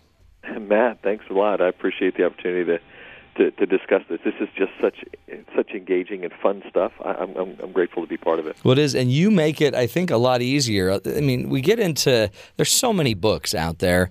You, by the way, to to have as many New York Times bestsellers as you do, you're doing something right, Don. Well, I've been I've been lucky. I mean, I can't. Uh, if you'd have told me many years ago I'd be lucky enough to have one uh, New York Times bestseller, I'd be I'd, New York Times bestseller. I'd be uh, I'd have pinched myself. And, and now, I'd, actually, I'm. Uh, I heard your intro. I, I think the I think the publisher sent out the wrong note. Uh-oh. Actually at number nine. Are you nine now? Isn't that crazy? That's amazing. That's, I mean, the average book, Don, read. I think people read. The average book has about 90 cells, and yours, obviously, doing okay. we we uh, yeah we're, we we've been very blessed. That's great. And Well- actually, I have to tell you, I know Yeah. we've got a mutual um, connection here. I know of your relationship with the Franklin Covey Yeah. organization. Love and, them. Uh, and several years ago, uh, the Covey family, uh, Sean and Stephen M.R. and uh, and the the entire uh, the, the, all nine children uh, selected me to write their father's biography. Oh wow! And so I have been working on that over the last few years. And when is uh, that out? Hopefully next year. Uh, we have we're in the we're in the final stages of the writing, but it is a powerful Amazing. opportunity uh, to get the chance to work with Dr. Covey and then to get to learn uh, about how before he led millions, uh, he led nine. Yeah, is really what what it's about. It's uh, it's a pretty it's a it's a powerful. Uh, it, it might actually be worthy of being back on your show. No, you know what? It, it is for sure worthy of that. We'll have you back for that book. Plus, as I've been looking through all of your other books, there's so many topics we, we've got to have you back on because I'm old. No, I'm old. you're not. You're just you're just well read. You're you're well versed, is what you are, Don. Yeah, for sure. We've got to have you, and what an honor to to have to write Stephen Covey's biography. Amazing. One of the things that um, I learned in in leadership as I would go out and work with companies, it's one thing to like you know get everybody a purpose statement, get people kind of on the same page, but then it's the idea that they have to change and they have to embrace change because it's almost like sometimes you're going to get your team going and then out of the blue something's going to uh, sneak up on you and create the change. How how do you how do you instill that? How do you get a team to be adaptable and changeable?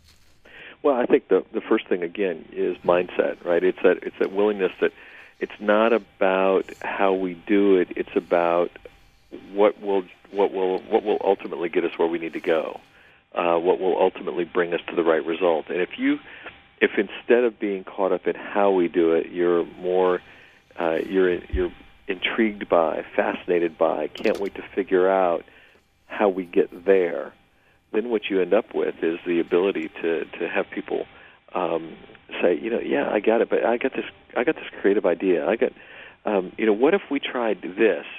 And if if from a leadership standpoint, if if those who uh, have an opportunity to to first uh, step on that idea like a bug, which unfortunately too too many leaders do, if their reaction is "Let me hear more," mm. um, then you are you're opening the door for an environment where change will be seen not as a negative but as um, uh, an extension of your growth. Mm. Yeah, then it's then the change is just new opportunities, new markets, new right. new money. Right. Yeah, a way of. Uh, gosh, you know what? I had never thought of that. Uh, when's the last time you heard a leader say that? Right. Uh, when you, when, but the great ones do. Yeah. The great ones say, you know, I I had not, um, I I hadn't really thought that that might be something that might work. Let's let's explore it further. Right. That doesn't mean.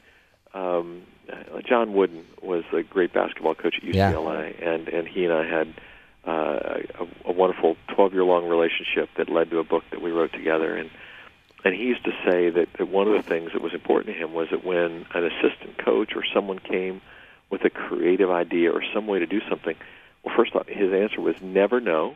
Right? He did. He didn't believe you should start there. You should. You should. The next question should be, let's explore that.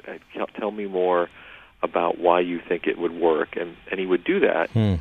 because he a wanted to learn from them, but b he wanted to understand how passionate they were about the idea, because a lot of people will throw an idea at you that they've not thought through, and pretty quickly it becomes evident that it's not that great an idea because they've not thought it. They just it was an idea, but it wasn't anything that could truly be executed upon. Mm. If you, uh, but if you are willing to to answer most comments like that with uh, tell me more. Let's let's let's think through that. What, let's then you you create within your team an opportunity for people to want to bring you ideas, right?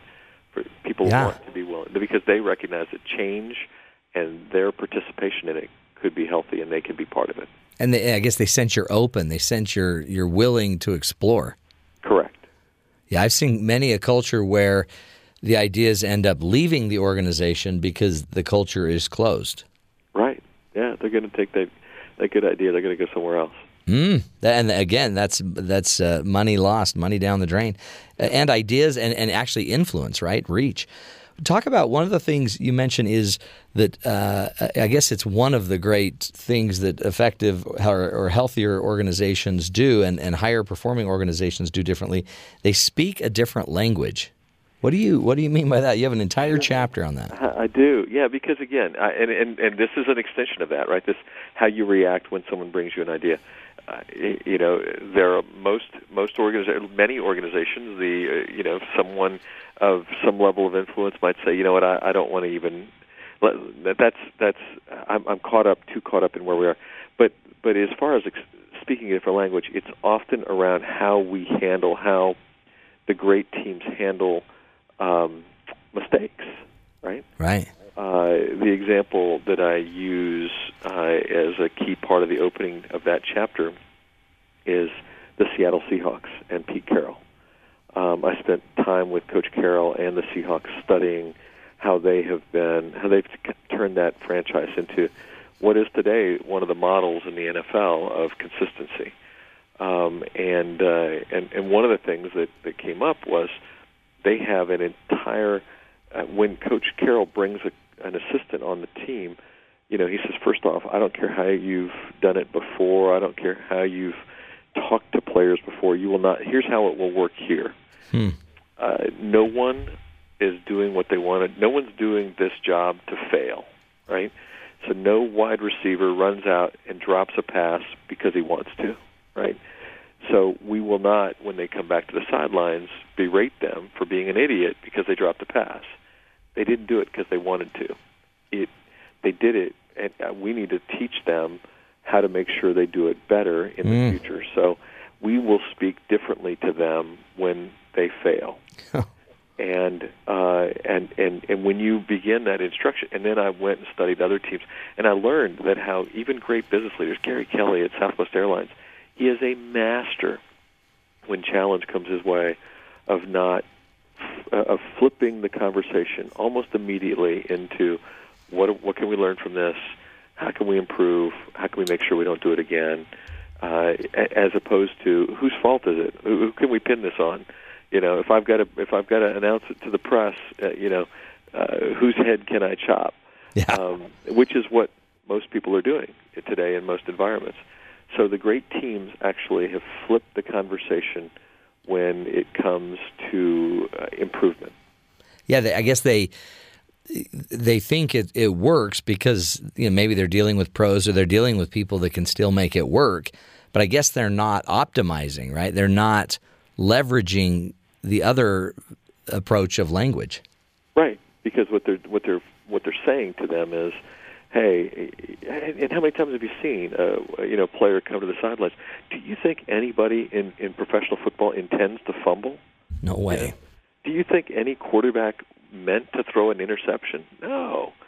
So, given that when you insult them for their for their action, you're really chipping away at your uh, at your belief in their professionalism, and that's the way that's the way the mind is wired. If you if you treat, and yet that is the model that too many places follow today. If you fail, we we have to blame someone. We have to we have to put it on you. You gotta you gotta feel the pain because Mm. I'm going to have to feel the pain when I when I talk to the press afterward. Yeah, it's it's it's almost like redirecting the pain, Right. trying to Yeah. spread out the pain so it's not all on you. But I guess leaders have to take the pain. I mean, it was Yeah. he missed made a mistake. He just yeah, the great the great leaders. Uh, and, but I love that. I mean, as I watched it too. I mean, literally, you watch. Uh, you know, uh, and I watched. Uh, I'm, I'm going to use a specific example. I watched a in practice uh, a wide receiver go out and drop a pass, right?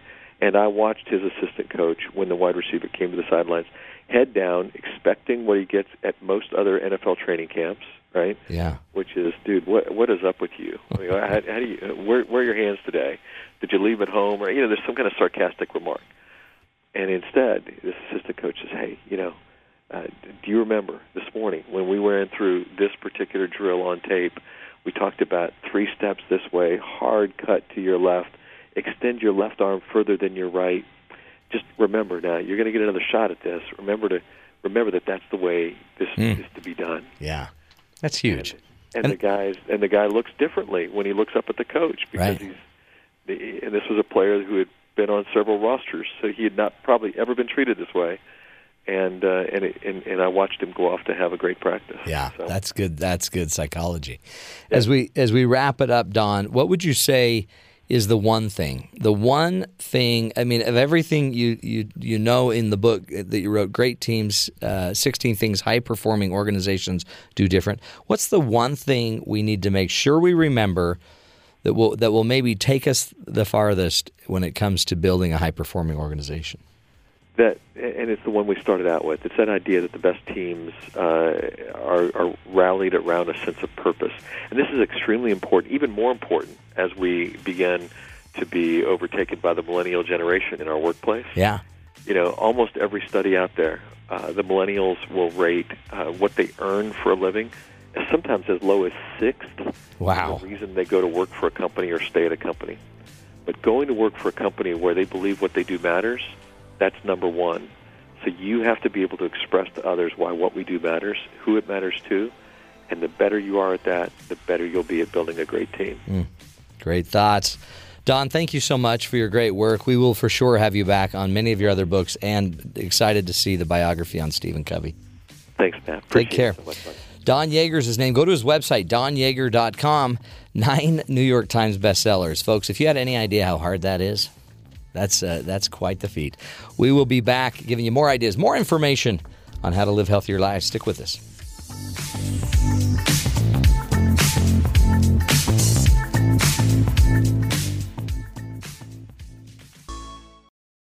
Knock, knock, knock, knock. One, two, three, and four. As I knock, knock, knock upon the big front door. Welcome back, everybody. Little knock knock music for you. Why, you ask? Because it is Tell a Joke Day. August 16th is the day we celebrate telling a joke. It's also the day we finally figure out why the chicken crossed the road. Last hour, we figured out why the chicken crossed the playground. It was to get to the other slide. Is that right, Jeff? Yeah, and you particularly did not like that one. Well, those weren't even knock knock jokes. So I'm excited this hour to celebrate uh, Tell a Joke Day because today, right now, we're going to be doing knock knock jokes, which usually these have me rolling. So, Jeffrey Simpson, enlighten us with a knock knock joke. Knock knock. Who's there? To who? To who who? To whom? And I totally botched that joke. yeah. so the, the, joke is knock knock. Who's there? Yeah. To to who? Oh yeah. To whom? To who who? This is a grammatical joke that. Okay, but see, see now let's just let's see just, now it's even funnier, right? It's hilarious. That is Yeah. the best joke you've told today. Because the joke was on Jeff Simpson. Okay, uh, so I would have said two, and you would have said to who? Uh, yeah. Okay, uh, let's try another knock knock joke because I'm sure your next one. Now, you want to just take a second and think it through? Okay, I'm good. Okay, here we go. Hang on, folks. Knock knock. Who's there? Interrupting dyslexic cow. Interrupting dyslexic. Oh mo.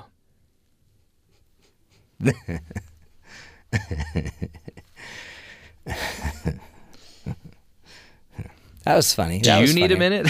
but that was funnier. That was funnier. Okay. So, by the way, that's a good one for the people to remember to take home. Yeah. Take that one home. Dyslexic interrupting cow. Okay. Yes. Okay, good, good, good. Let's do another one. This, these are great. Knock knock. Who's there? Britney Spears. Brittany. Knock knock. Who's there? Oops, I did it again. Anyone? Anyone? Um, could- I don't, Jeff. Maybe we didn't communicate. Uh, it's tell a joke day. They should be like like funny. Like these should be the ones that like, uh, you that just you have people just laughing Okay, okay, I've got one more that we can use. right now. Yeah. Okay, what is it? What do you call a cow that has just given birth? What do you call a cow that's just given birth? I don't know. Decaffeinated.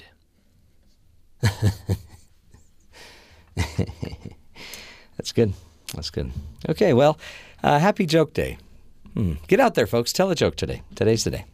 We'll take a break. We'll be back next hour. More jokes. Stick with us. Matt Townsend Show.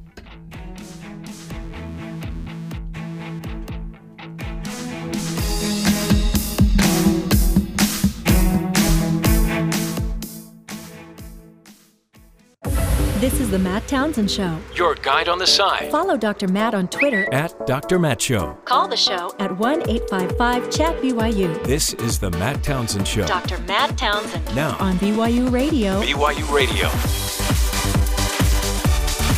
Welcome back, friends, to the Matt Townsend Show. Dr. Matt here. Hour number three of the program. If you happen to miss one and two, you will want to go back and find it in our archives, BYURadio.org. Go to iTunes, go to TuneIn. You will not want to miss it. We've been telling jokes because today is Tell a Joke Day. Ta da! I'm going to get you on one of these. You're going to laugh. I, I really the deal is Jeff Simpson here has been trying to make me laugh by telling a joke, and many of his jokes haven't worked. No way. Way. So when someone says, "Hey, say something funny," nothing funny is being said.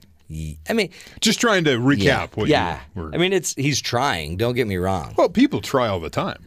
He's trying hard. Sometimes it's not like a switch. You know, it's tough when somebody says, "Make me laugh now." Well, it's more like, "Tell me a knock knock joke." Yeah. But what if I went up to my wife who's an accountant and said, "Do these taxes now?" It's like a, s- you know, a switch. You can't just expect somebody to perform at the drop of a hat. Well, actually, you'd think an accountant could. Yeah, you could. Well, I mean, it's guess not that like was a, you have to improv. I guess that. that was a bad analogy. Yeah. Well, I mean, it, you- the thing is, you let's, tried. Let's improv some deductions here. Yeah.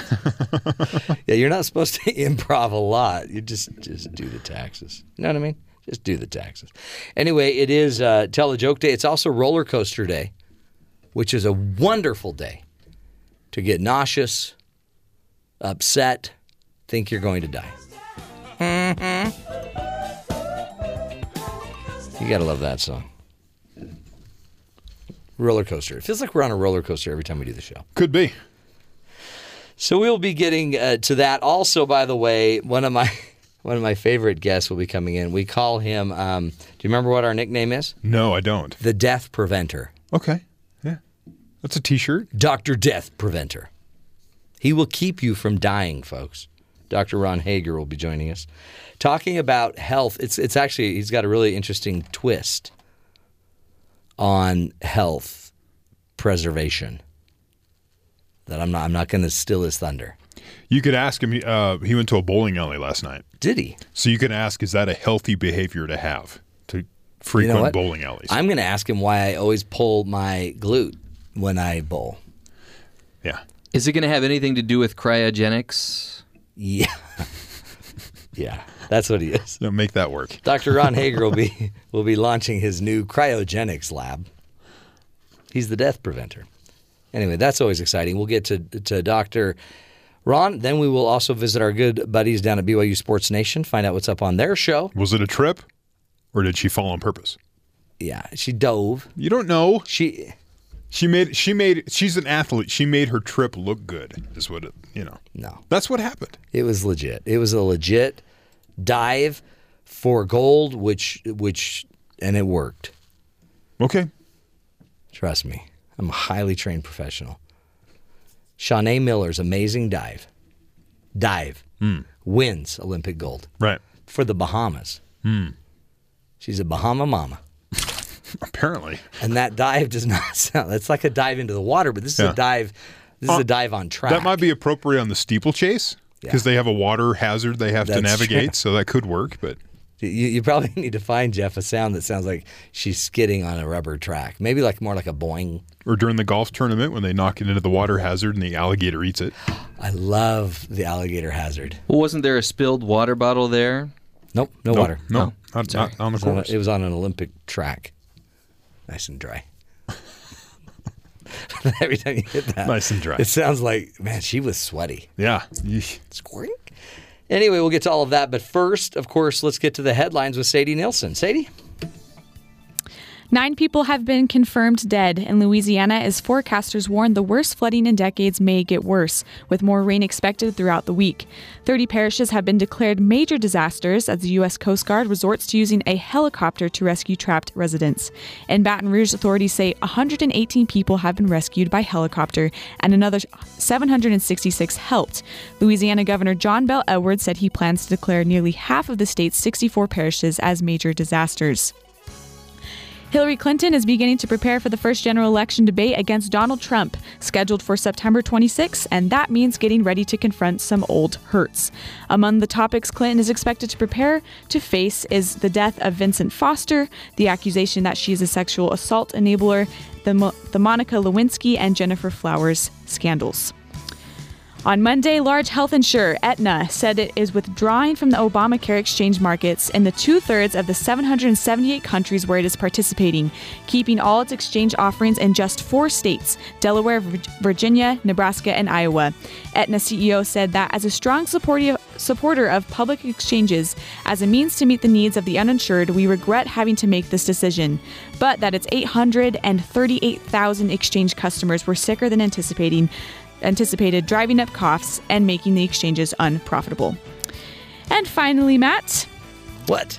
how much would you pay for a picture with Donald Trump or Hillary Clinton? Well, one artist in Cleveland wants to bring you the next best thing selfies with Trump and Clinton inspired lint sculptures. Yes, that was right. Lint Whoa. sculptures. Lint? Artist Sandy Buffy, who auctions off her artwork for charity, introduced her life size sculpture of Trump's head made with 30 gallons of dryer lint in July at the Republican National Convention in Cleveland. Where did she find that much orange lint? That's a lot It's a really good question. lint. Man. Um, and she also recently completed one for Clinton, which roughly took 26 gallons of lint. The highest bidder for the Trump sculpture Trump sculpture a was one thousand dollars. A lot of hair product. Wow. It's quite a bit. That's a lot of lint. Oof. That's a lot of drying. Honey, we've got to do more laundry. I have- need more dryer lint. I have art to do. for my masterpiece. Wow, crazy! Uh, as as Terry had just talked about, Shaunae Miller's amazing dive Trip. wins Olympic gold. I don't know why you have to say trip. Just, you know, she tripped. She Everyone else ran across the line. She dove to kind of get ahead of her competition. She broke the code of yeah. you got to take the tape. She like See, that's the problem without the- having tape. Yeah. Interesting. You just got to get one finger across the line. Yeah. Seems sort of like uh, eh, cheap. The unwritten rules. If this was baseball, there'd be a fight at the mound. Oh yeah. Well, there'd be a lot of pushing and, and pointing and some harsh words said back and forth. I think it was smart. She it was a total lunge. Yeah. I just saw it again. It's a total See? lunge. And then she got she got burnt on the rubber Yeah. field. Talk about rug burn. This is a what? A, usually it's like a cork rubber sort of hybrid is what they make those uh, tracks out of. Yeah. That's not too uh, forgiving on Boy, the that's a skin there. nice track though. And she won. And then she's she's looking up at the board on the ground, hands in prayer form, waiting to find out she wins the gold by a fingernail. Hmm. Another reason, by the way, to make sure your nails are done Right. if you're going to run track and field. Wasn't the track a- a little wet? No. It, it, it her legs looked wet. Nope, not that wet. no. Oh. That was Okay. Like perspiration wet. her legs, but maybe yeah. That she was just probably a little sweaty. She just ran a 400 meter. When was the last time you ran a 400 meter?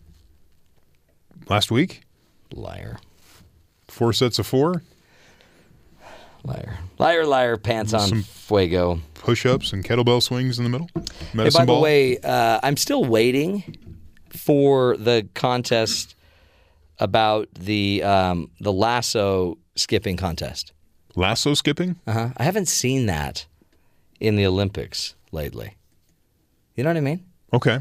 Um, I know. I know they. Uh, rodeo performer. yeah. did it. Rodeos do it. Yeah. It's a oh uh, yeah, I saw this video. Guinness World Record for the most lassos Texas skips in a minute. It was interesting. It was on the Today Show, I think. And he was he did the lasso skips, but he did it so fast.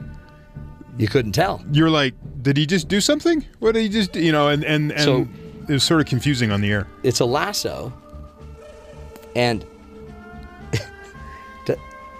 It's a lasso game, and he's got to skip. How many times did he have to? 100 times in one minute. He swings it back and forth We have audio under his feet. Yeah. Look at it. He got tired. I don't know that this will ever make it big in the Olympics. No, but he has to uh, jump through the swinging lasso More of a regional favorite. multiple times while keeping the rope in motion 100 times in one minute, and he did it. The Texas skip is the hardest part of the trick roping in Mexico, he said. The hardest part is the Texas skip. Hmm. I don't see why that's not in the Olympics. Plus, you could have little Three Amigos moment, right? Nice. Little- Ole! Ole. little Three Amigos moment. Um, did you hear about uh, the this uh, Bad Boys segment of our show? We we always like to focus on what the criminals have done that they could probably do better. Yeah. The police say Louisville woman assaulted a man with a burrito. Hmm. Christina Blevins, 48, assaulted a man. According to police report, Blevins hit the victim in the head with a burrito. That really hurt. I'm gonna have a lump there, you idiot. The victim walked away and out of the kitchen, police say. Blevins then tried to stab him with a knife. Wow. Holy This Sort of escalates. The man reportedly tried blocking the knife, but ended up being stabbed in the hand. Blevins uh, cut her hand also in the process. Now, But no damage from the burrito. Yeah. How's the burrito? that's the question. Because it wouldn't hurt that bad to be hit in the head with a burrito, right? Unless If it was frozen. Now, a frozen burrito is Yeah. different. That's a frozen burrito. Ow. But a real burrito that's been like cooked and is nice and warm. Yeah. Now that sounds like Yeah. that doesn't. That Someone- sounds more like that sounds like Shaunae Miller trying. That to, was way overcooked. Or someone hit with soup or something. was the guy in the bathtub when he got hit. Splash. That was a weird sound. Now there are burritos that are really big. I've had a burrito that was as big as my arm. Really? You know, like elbow to wrist. Just huge, just Was it- unreasonably large loaf of bread type hair burrito. on it? No, it was a burrito. Was it that restaurant in Orem? No. Oh, That I- that's whose a name I can't remember. Great. Uh, it's um, It's on Center Street or 8th. Flamingo burrito. No, that's not. I love flamingo in my burrito. no, this one was um, It's on Center Street or 8th. Sweeto burrito. Have you had one from Sweeto burrito? No. Is it quite large? It's quite everything. Is it would it double as a blunt object? Yeah, but it, it, I think it would sound more like our first sound, the frozen. How, how would it work as a projectile? You wouldn't want to throw it. You'd need to work out before you threw that. Okay. So if you did manage You to could throw it, it. it could would it knock someone off their feet? No, No? No. But if you eat it, it knocks you off your feet. It's Okay. that well, okay. Interesting. Depends where the burrito hits, you know. Yeah, that's that's dangerous. And they didn't. They got to finish the story. Tell us about the burrito. What happened? What was in the burrito? They didn't. the I know. They ingredients? see, they don't give the data. They're always like, "Well, the stabs wound's worse in the hand than the you- burrito wound." If the burrito has the right kind of hot sauce, it would hit, kind kind of explode. Uh-huh. yeah. Hot sauce hits the eyes. Maybe pepper spray. Maybe it breaks maybe? a little skin. Yeah. Maybe the burn. Yeah, I mean, you could have some serious implications. No, I'm with, with a- you. I'm with burrito. you. Danger. Danger. Oh my heavens. That's why we need somebody that can help us be healthier. Maybe don't eat as many burritos. Yeah. That's that would probably be what Dr. Ron Hager suggests. He'd want to see like fruits and vegetables. Right. Ugh. Then oh, then the story would be Sky gets hit in the head with a or something. cucumber. Yeah, like, uh, That would hurt. yeah. Not as not as exciting though. Burrito, exciting. Not as no, It's yeah, exciting. exactly. That's why we bring him on the show. We'll take a break. When we come back, the death preventer will be here. He will prevent your death by burrito, by hamburger over, you know, overeating of hamburgers, fries. He's going to save your life any way he can. Up next, Dr. Ron Hager, the death preventer, will be joining us. Stick with us. This is the Matt Townsend Show, helping you live longer.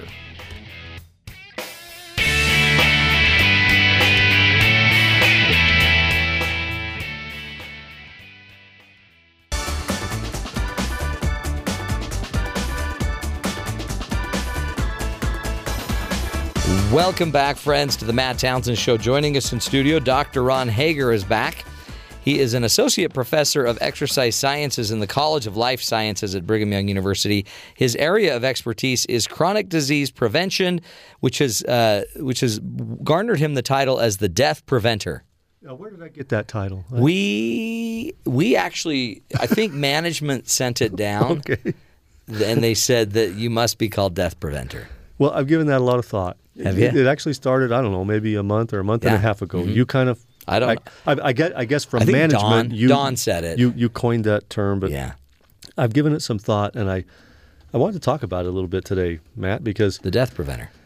Because I, You prevent death. You prevent people from dying. That's Well, chronic disease. But You- but but I guess one of the points I want to make is, can death be prevented? I mean, at at, at, at some point, it kind of well, yeah, maybe it can't be prevented. It could- captures us all, right? I It's mean, eventually going to get you whether Okay. you're eating out or not. So maybe we got to call you the death. Uh, you're the death speed bump. or maybe the premature death preventer. I- Yeah, that just sounds. Yeah, that doesn't sound right. No, it doesn't sound right. But We'll, we'll work on it. We'll have our. We've got. We'll we'll have our marketing team work on that. But, but I've got to think about it a little bit, and, and I've come to realize uh, over the last, you know, whatever, how, however many, a few times I've been in here when when you started calling me that, and I realized that, I, you know, maybe maybe premature death is something a person can work on, but to kind of say, you know, I never want to die or Right. I want to prevent death, period. Uh, that that's not going to happen. I mean, it's and and and probably even more important than maybe being focused on preventing death is maybe you know i mean sometimes there's always the other side of the coin right i mean you you kind of talk about things in a positive light all the Yeah. time you know so you want to be positive.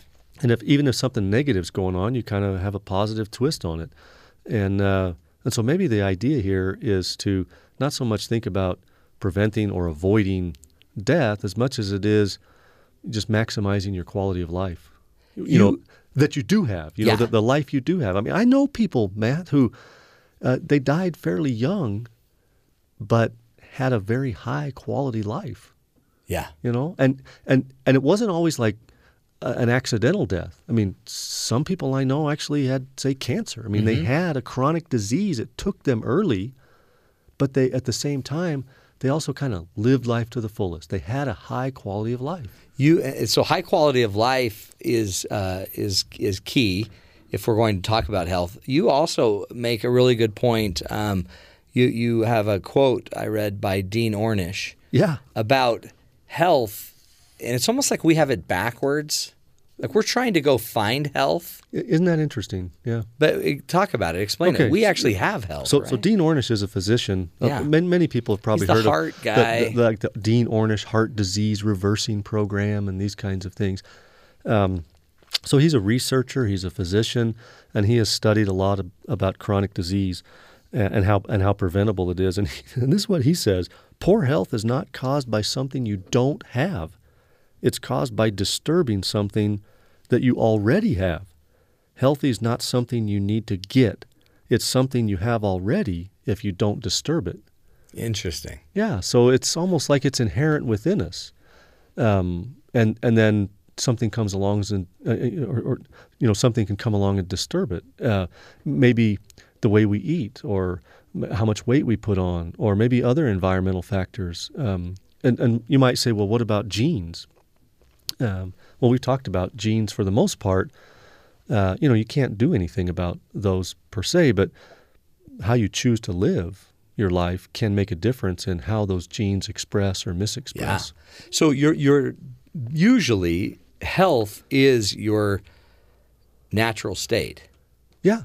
Until you I mean- disturb it. I mean, that's where your body wants to be, right? Right. It's like that's how you were made. You were you Yeah. actually made to be healthy. Short of a disease that you couldn't control, a cancer or a gene Yeah. that you didn't have control over, health is your natural state until you disturb it and Right. And, gum and, it and, up. and, and health is a kind of a personal or individual thing, Mhm. right? I mean, a person could be born, say, like with a congenital birth defect or maybe some kind of, uh, you know, mental incapacity at birth. Uh, you know, and, and that, that, that person, you know, there's nothing they could do Right. about that. So when I say it's a personal or an individual thing, to me, your health is not the same as my health. You know, I mean, there are some standards, like say blood pressure. You know, you, you and I should, you know, if we want to have healthy blood pressure, we're probably going to be pretty close to each other. You can't Yeah. say, "Hey, I feel most healthy when my blood pressure's off the charts," and and I'm, I'm I like sorry you don't feel that way. dropping. Or- Right. or, whatever. But but the, my point, I guess, is it, it it's it's whatever capacity a person has, given any constraints or limitations that that may be imposed upon them uh, by by their own choice or not. You know, like in the case of my- maybe like a birth defect or something that you know you literally had no control over, but you can still have a high quality of life. I mean, Yeah. even even if a person has uh, you know, from birth, some kind of mental deficiency, uh, you know, diet can still make a difference in their life. Mm-hmm. Being active can still make a difference in their life.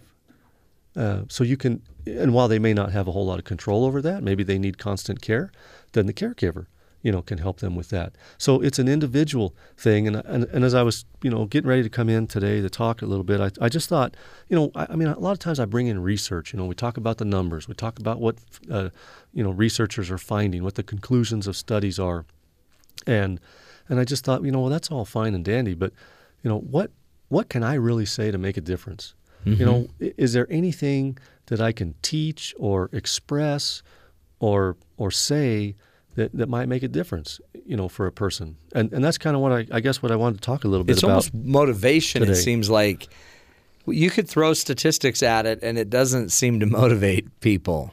No, still, not, not I really. mean, I mean, it does some. Some are kind of tuned for that, you know, and they, they kind of live by the statistics and die by the statistics. Yeah. But, but for other people, you know, they're not into all that number crunching and counting things, and you know, their their their brain doesn't organize things that way. Um, so I, I wanted to just you know mention a few. Well, I wanted to mention another quote because as I've talked about this idea of health being kind of an individual, personal Mhm. uh, kind of a thing. Uh, here's here's another uh, quote from a, a Harvard Medical School psychiatrist. Uh, he said, "The patient should be made to understand that he or she must take charge of his own life. Don't take your body to the doctor as if he were a repair shop." But isn't that it's, it's Yeah. like you said earlier? We kind of have this backwards, right? You know, and it's about individual personal responsibility. And then uh, the last quote I'll mention, then we can talk about what we can do from uh, another physician. Every man's disease is his personal property. yeah, that's that's that's pretty potent statement. That's very potent. Yeah, so think about that. Every man's disease is his personal property. Yeah, but it's yours. But but generally speaking, I don't think most people accept personal responsibility for how they feel. They take their body to the doctor as if the Mhm. doctor were a body shop and say, "Fix me up, doc." Or they take their meal to a restaurant to be given the meal, and, it's almost like you and I were talking about restaurants. I'm, I'm picking Doctor Death Preventer's brain. Like, what do you order at this restaurant? What what do you order at this restaurant?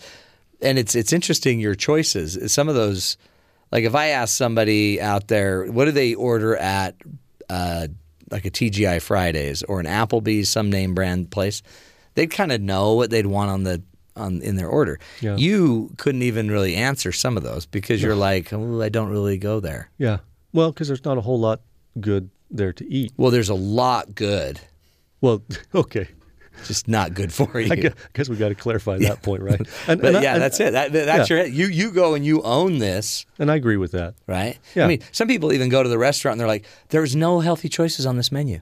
Yeah. So I'll have a double cheeseburger. Yeah. Well, and it's kind of funny.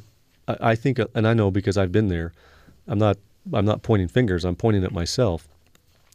I- know that there was a time when I would go to a restaurant, and for whatever reason, the mentality or the mindset is free license, right? Mm-hmm. Yeah. This is special. This is an occasion. Yeah, I'm, we're spending money.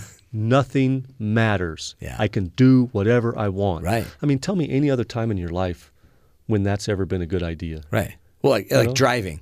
Okay, uh, it's a special night. I'm just going to drive crazy tonight. Yeah, right. you Nobody know. does that. Yeah, I know there's a hairpin curve up ahead, but I'm going to see if I can take it at hundred. We'll see what we can get out of it. Yeah, no, nobody does that. That's true. Right? Well, I guess that's the difference, though, right? We we think of that's crazy. Well, I've often thought about our health as being principle based. Mm-hmm. Uh, I remember a quote I heard from George Washington. Well, I didn't hear it from George Washington. Wow. I, I read it. You have lived a long time. It was in a book. Um, uh, he said something like a, a principle is an immovable object, not a temporary inconvenience. But, Huh. but how many times do we set aside principles of health for special occasions, for celebrations, to adapt to our mood or our emotions? Uh, so I've often thought, you know, if I, if people could think more about their health as principle based, things that they really believe in, things that they don't change based on circumstances or uh, events in their life. They, this is just who they are. Mm, You love know? it. Yeah. So That's great advice. Yes. So so that might be something you know that can help a person. By your good friend George Washington. Yeah. Let's, let's take a break, Ron. We're speaking with Ron Hager, uh, Associate Professor of Exercise Sciences in the College of Life Sciences here at BYU. We will take a break, come back, and find out uh, what Ron thinks we should do. What are some things we should be avoiding if we want to make sure that uh, we take charge of our health? Stick with us. This is the Matt Townsend Show with the Death Preventer. We'll be right back.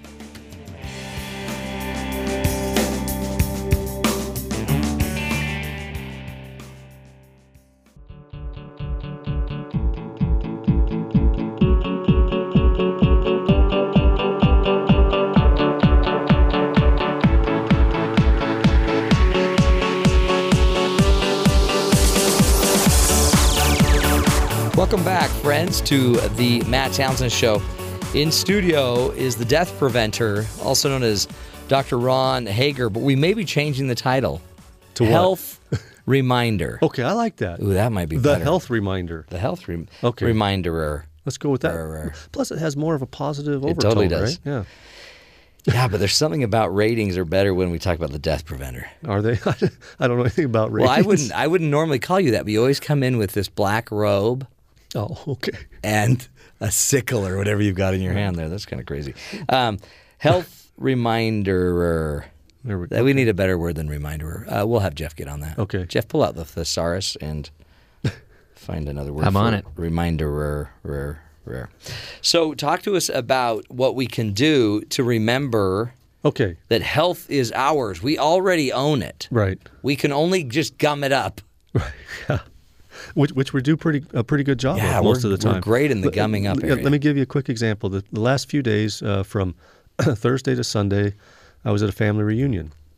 Uh, on on one side of my family, uh, they like to do like big, you know, like two or three day reunions. Like big, tons of people. Yeah, you know, you know, sack I- I- potato I, think, sack I think it was like 126 people came or something Wow. like that. And Yeah. it said at this lodge, you know, and anyway, on the other side of my family, we do family reunions on a single day from 12, you know, from noon to six, and then we're done. Um, but anyway, this was a long term kind of a thing, and so all the meals are planned, and each each you know branch of the family pitches in, and one does breakfast one time, one does lunch, you know, all this kind of stuff. Yeah. And I got to tell you, it kind of takes you out of your routine, right? Because you're sort of isolated. You you either don't eat or you eat whatever's being served, and and you know for the most part, what was being served uh, wasn't particularly good, or and at the very least, it was a lot different than what I normally eat. Right. And I got to tell you, I had I had a lot of distress, you know, physically. Yeah. Uh, gastrointestinal you distress. you got backed up. You got you were impacted exactly. by the menu. Exactly. And and you know, in some cases you don't have a choice like that. I mean, I guess I could have not eaten. Maybe it or- should have been three days of fast. Or yeah, who knows? Yeah, that, I, yeah, it wouldn't have been that much fun if I'd done that. I mean, I got to tell you, I'm not I'm not saying that what I ate wasn't tasty. Right, yummy. You know, lots of tasty stuff, Mhm. but highly refined. You know, lots of sugar. Well, in your body, Uh, probably that's like foreign. yeah. So See, to my body, that would have been perfect. Yeah. Well, my, I guess my whole point is, I had this awareness, right? And and that's Yeah. one thing I think a lot of people are missing Uh-huh. nowadays is an awareness. They just don't know how they either could feel or how they should feel. Right. And uh, so I want to talk about a few things, uh, mainly just you know what what are some things you can consider doing. There are no hard and fast rules. There are no laws. There are no regulations that you can very strictly apply. So these are just general. They're kind of rules. They're just ideas you've found that might help us Right. get healthier faster, but also become more aware. And if a person can figure out how to implement these in the way that suits them best. It won't be the same for every person. Right. Uh, but one of the things, uh, you know, and, and again, this goes back to what can I say? What can I say that might make a difference? Well, um, avoid cardboard carbohydrates. That's kind of a, a catchphrase nowadays cardboard carbohydrates. In fact, some research has been done to see if cardboard actually has carbohydrate in it. and if maybe the box that contains the food is more nutritious for you than the actual stuff Oh, inside that they call food. Uh, so there has actually been a few studies on that, but that's not ex- that, that's not what I'm talking about. Okay. Uh, what I'm talking about, cardboard carbohydrates are those, they're actually grain based foods for the most part, but they're highly refined and processed with lots of uh, additives, including sugar, fat, salt, among other things. Mo- the most common uh, culprit when it comes to these cardboard carbohydrates are the boxed cereals, Yeah. especially the sugar based cereals. Okay. Right, but there are other things as well, uh, other types of foods, you know, like other treats, uh, donuts, uh, refined grain breads. Maybe if you're accessing it through kinds of things. cardboard, it might be a sign. if you eat the what it, what's in it and the box it came in, true. it might be better for you. Okay, so avoid the car the cardboard carb carbs. Yeah, yeah. So, so, th- th- and really, I mean, I find that if I ask myself honest questions, and you know, you, it's a skill to be able to ask yourself questions, and I'm constantly working on it. Yeah.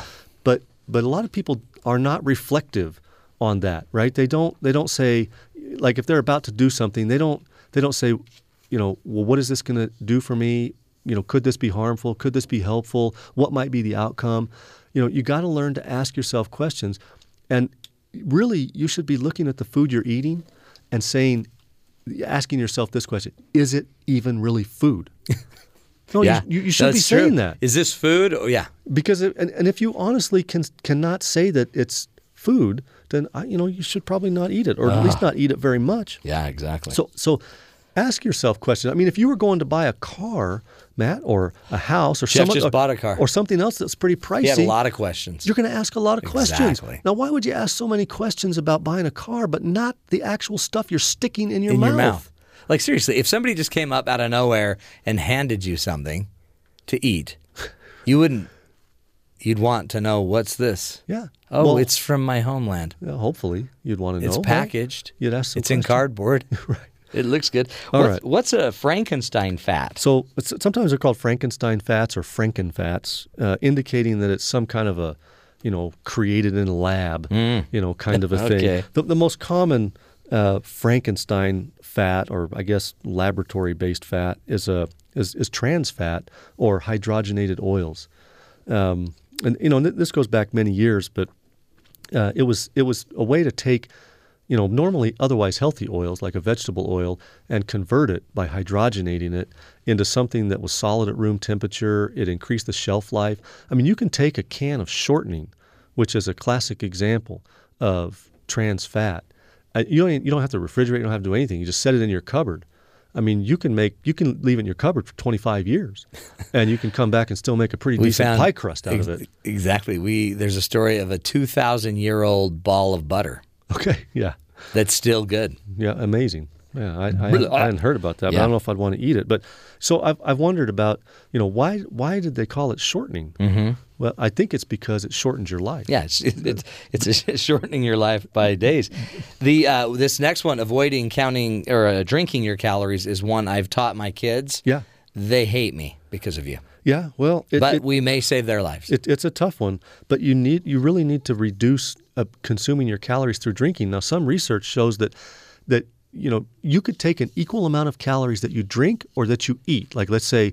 You know, however many calories are in an orange, and you could also drink that much orange juice. So, same number of calories, Yeah. but your brain does not process it the same way. It might have something to do with, uh, you know, neurons signaling the digestive process that actually begin with chewing and what goes on in your Yeah. mouth. But when you just blow stuff right by your tongue and your mouth, right down into your gut in a liquid form, it's uh, gonna want. Oh, I didn't think it just keeps wanting more. yeah, and, and your brain doesn't even like respond your the same way. counters are off. Interesting. But it's a super easy way to overconsume calories as well. And Yeah. generally, the things you drink with calories are not nutrient dense; they're calorie dense. Oh, sure, Uh, and, sure. and I'm and I'm saying even things like uh, uh, you know, rice milk and soy milk. A lot of people Yeah, say, "Oh, they're so healthy." It's not dairy; it's healthy, so I can drink as much as I want." But it's also uh, It's got calories. It's also pretty calorie dense. Sports drinks, fruit drinks, juices, Frappuccinos, all of the Yeah. you know the the the caffeine that we're drinking along with the milks and the sugars and everything else. Yeah, yeah. So, Hmm. so really look. um, So, what do you drink? So people say, "Well, what am I supposed to drink? Water?" Well, I guess, yeah. I mean, I mean, I mean, think about, Yeah. uh, you know, a thousand years ago or five hundred years ago or however long you want to go back. I mean, what were people drinking back then? Oh, pretty much water. Right. If. I have water one more day, I'm going to die.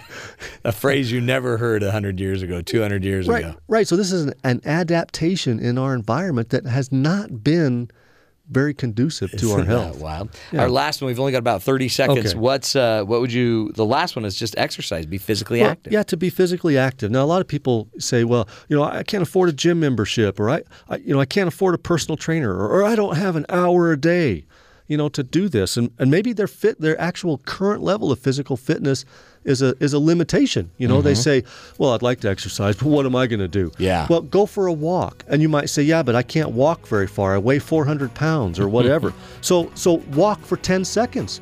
Walk for 30 seconds. The next day, walk for a minute. At the end of a week, walk for two minutes. You do whatever you can. Yeah. You know, if you want to do some push ups before you go to bed at night, you say, oh, I'm a little embarrassed. I can only do one push up.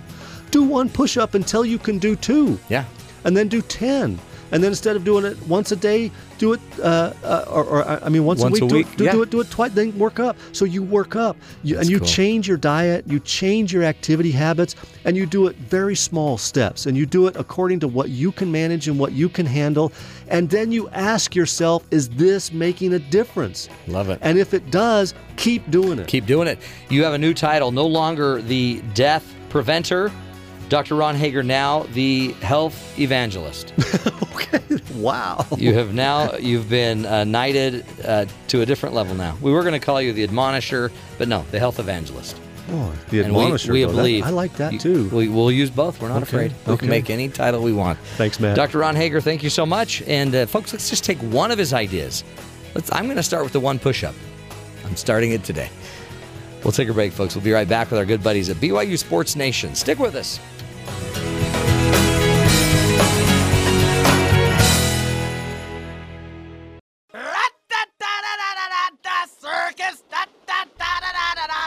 Afro circus, Afro circus. Welcome back, everybody.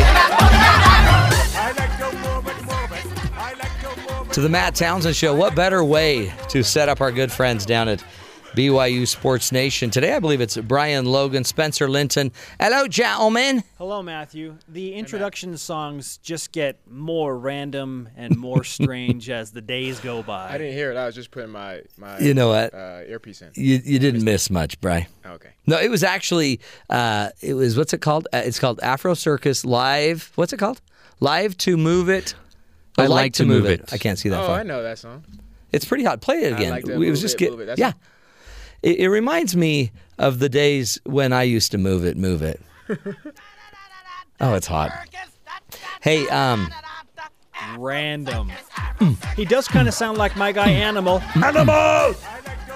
Yeah, this is what what, what um movie is this from? Madagascar. That's Madagascar. what it is. Yes. part of that it just brought us back to a feeling of the Olympics. Because it's a circus, you know. Okay, two. I got questions for you right up front. Um, I've got to zoom up here. I need your help on Shaunae Miller's finish in the 400 meter. Was it a dive or a trip? It was a It was dive. a dive, man. It was a What's total up- dive. What's up with that? Can you dive? You can dive? I guess it's like sliding into first. Is that Propel- legal? Propel yourself across the finish line don't like before the next rule. competitor. She, I think it was brilliant. I think we're going to see more of it. She got a gold with a think capital we- G. I think we need to stop that, man. Because how did you win? Oh, I I dove. Like, I wasn't- dove. I wasn't fast enough, but so I had to dive. Like, See, it used to be taking a dive was a bad thing, right? Like in a boxing match, if you took a dive, that meant you you you lost on purpose. yeah, in football we kind of say you got sniped. And when you- when you Sniped? trip- yeah, when you trip. By the elusive snipe, you mean? Mm-hmm. Those things are out when there. You, when you get juked, you know, when you get juked and you leave your mouthpiece and your cleats, you know, five yards. when you yard sell, yeah, that's yeah, bad. That, that. I, yeah, I don't like the rule though, man. I don't. Or, That's what- or I don't say rule, but I think they should make a rule. But you it used to be you had to cross the tape, right? The tape had to break. But now we're tapeless. That's what I'm saying, Matt. Like we gotta. To, sometimes technology can ruin things, Mhm. and I feel like they took the tape away because of technology. But if they bring it back, then you have to. Then you can't dive. That's So right. She would have lost. Well, and I don't know if you've seen some of these ladies. They they really um, they do their hair up. They're different colors. They have their big nails, and I think just the nails it, that's not fair either because that gives them an inch or two. Yeah, it's right, man. There's no. There's so many competitive advantages that. These I think maybe take. the men need to start doing nails. Yeah. Oh. I you know I've been trying to ask my wife to take me, but Yeah. she, she says it's not in the budget. She doesn't want to mess, Bry. She doesn't. I mean, I can only imagine. Secret, it's secretly her time to get away from me. Because you've got so much, you've got so much like, what's the word? Just color and bling in your own dress and wardrobe already. Um, you can. You're yeah, like you a can Sum that, peacock. you could sum all that up with one single word. It's called swag. You got swag, dude. Yep, That's so true. That is so true. Okay, another question. Um, what do you think? There was a big, I guess, uh, Twitter storm about uh, Bolt, Usain Bolt's smile when he was crossing the line. Oh, I think it's. I think it's. If you can, why not? Holy cow! If you can win the 100 meter race and have enough swagger to smile in a picture, Yep. you're bad to the bone. Yes, exactly. He's okay. He is not of this world. No, no. When it comes to sprinting, like he gets a relatively slow start because people are like, oh, he starts slow. He's starting against the fastest men in the world. So, yes, while his start is slower, his top end speed is unbelievable. Oh yeah, Blazing. yeah, blazing saddles we call it. Yep. That. I, I didn't see his saddles, but Speak, speaking of Usain Bolt, Matt, my brother just texted me while you were talking about that and said, P.S. Usain Bolt is redonkulous. Redonkulous. And he said, I just watched his 200 meter heat. He ran at like 50% and toasted peeps. Just not fair. not fair. It's not fair, man. Unbelievable. It's, It's like Ledecky. Was it Ledecky that pretty much lapped everybody? Yes. yes. She Usain could have got Bolt out and of the Katie pool. Ledecky enjoy something that very few people do, and that is dominance. Well, she could. She was so early. She could have gotten out of the pool, had a photo shoot, got back in the pool before the others finished. now that would have been offensive. How do you like? How what would you do in that situation, man? Is, is this I'd the reason why pose. athletes choose to cheat and do steroids? Because they're like, I. How do you have keep up with that? Yeah, I have no other. There's no other possible way Right. I can compete The except for cheat. And the freaks of nature, because some people are just freaks of nature. Their body just is a. It's just a freaky specimen. Yeah, that's right. Speaking of freaky specimens, um, what's on your show today? Oh, let's see. Uh, Taysom Hill. Yes. Oh, Now, wow. we're going to revisit a subject we first addressed back in May. Bill Bender of the Sporting News released his top 25 college football quarterback rankings. Yes. Again in May. I remember that. And had Taysom Hill at number 22. Mhm. But we, when we talked to him back in May, he said, "Well, we're not even sure if Taysom Hill's going to be healthy." Well, guess what? Healthy. He is healthy. In fact, in his words, he's 100%. So does that change the ranking at all? Now that Mr. Bender knows Taysom is 100% in Taysom's own words. Mm. We're going to talk to Bill Bender again today from the Sporting News, and we're going to give you the update on all of the top 25 quarterbacks that BYU will face this season, including three in the first four weeks. Cool. Bend it with Bender. Sweet. And how about this? I like that one, Matt. How about Thanks, this, Brian. Matt Townsend? Yeah. We're going to play an epic edition of What If. Sweet. What if Taysom Hill never got injured in 2014? What if? How would that change things for BYU football? That's I'm- We're good. talking about, like, m- m- we're messing seriously with the space time continuum Oh, here. for sure. We are. What if unicorns existed? Bronco Mendenhall, for one, would not be at Virginia. Unicorns do exist, Matthew. Oh, sorry, Here's another one. What if Brian Logan was 6'3"? Brian Logan would not be sitting next to me, and he would be in the NFL. What? You would be, yeah, it would be huge. Where would I be? I at? thought you were six three. Every time I've met you, you seem tall. Yeah. uh, Well, see, what happens is I'm, I, I'm sitting down. It's your so smile. I put the chair up. Yeah, you pump the chair But up You don't really understand high. that my knees, like I, my legs, I have no circulation in my legs because it's so high up to yeah, I understand. the table that yeah, yeah. You're they're just dangling. Yeah. yeah, I get yeah, that. You get my that's short Mhm, people mhm. props. Yeah. Okay, I gotta let you guys go. I can already tell. I can already feel Ben just cringing. So um, I will. Um, and Ben made fun of the fact that I'm I'm going to try a new health regimen today, where I'm going to start with one push up, and then we're going to see where we go. Ooh. So tell Ben to be nice. I will tell Ben to be nice. Okay. Good. Good It's luck, guys. Have a killer not a show. Thank you. Peace out. Peace.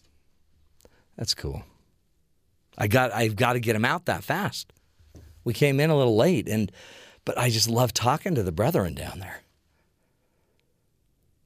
That was that was great. Um, what do you do, guys? Really? Well, let me tell you what you do. If you can't compete in the Olympics, let me give you a little competition that you probably could get a head start in. That competition is the world champion cable car bell ringing. The the uh, the 2016 winner, Leonard Oates, wowed the crowd with a bell ringing rendition of Michael Jackson's song "Bad." You can hear the real version of "Bad" here. Now let's give you a taste of what uh, Leonard Oates played on his cable car and see if you can hear the difference.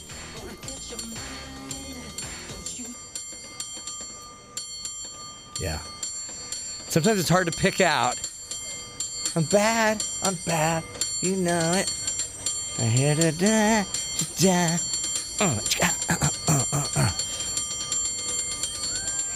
Listen to that. Seems like it was missing something. I gotta have more cowbell. So true, Christopher Walken. I I gotta have more cowbell. You know, uh, I we tried to listen to Leonard Oates' bell ringing championship tune, and I could never hear the bad until right then when we started to play it with the song "Bad." I could start to hear it. It was bad. It wasn't bad. The 53 year old San Francisco was crowned world champion bell ringer at the 53rd annual event. By the way, started when he was born. He's been ringing bells ever since. I think, uh, really, San Francisco, if I heard that all night, I wouldn't want to live there. Not that I don't love bells. In fact, I heard the bells one Christmas day. As you know, we always like to end the show with a hero story. Uh, the hero today is a rescuer who saved a woman and her dog from drowning in the Louisiana floodwaters Saturday by plucking them from her submerged car. David Phung jumped from an emergency boat into the deadly rain swollen waters and broke open the convertible top to free the woman from the car. And you can see the video at CBS News. The woman could be heard calling to Phung and another man aboard the boat just as the tail end of the car was disappearing into the waters in Baton Rouge. She's drowning, she's drowning, she yelled. We're coming, we're coming, the rescuers yelled back. Anyway, the woman's arm surfaced uh, for a moment before vanishing into the water. Phung went underwater, pulled her head above the brown water moments later. Get my dog, the woman said. Phung had to restrain her to keep her from diving underwater to try to get her pet. He went below to take a look, and guess what? Can't found the can't find the dog, he said. Maybe she's gone, the other woman said from the boat. No, she better not be, she replied. Phung went underwater again, and this time he brought out a small white dog with him. So there he is, David Phung. You're the hero of the day on the Matt Townsend Show. Just a good neighbor, right? Giving a hand from a boat in the crazy floods that we saw in Louisiana. Our prayers go out to everybody in Louisiana. And really, America, that tells you all you got to do is be there and be willing. Try to do what you can. And when you do that, a hero is born. That's why we do the show, to help us all see that there's good in the world, folks, and you're part of that good. We'll be back again tomorrow with more ideas, more information, tools, everything you need to live a healthier, happier life. Until tomorrow, make it a great one, and let's look after each other.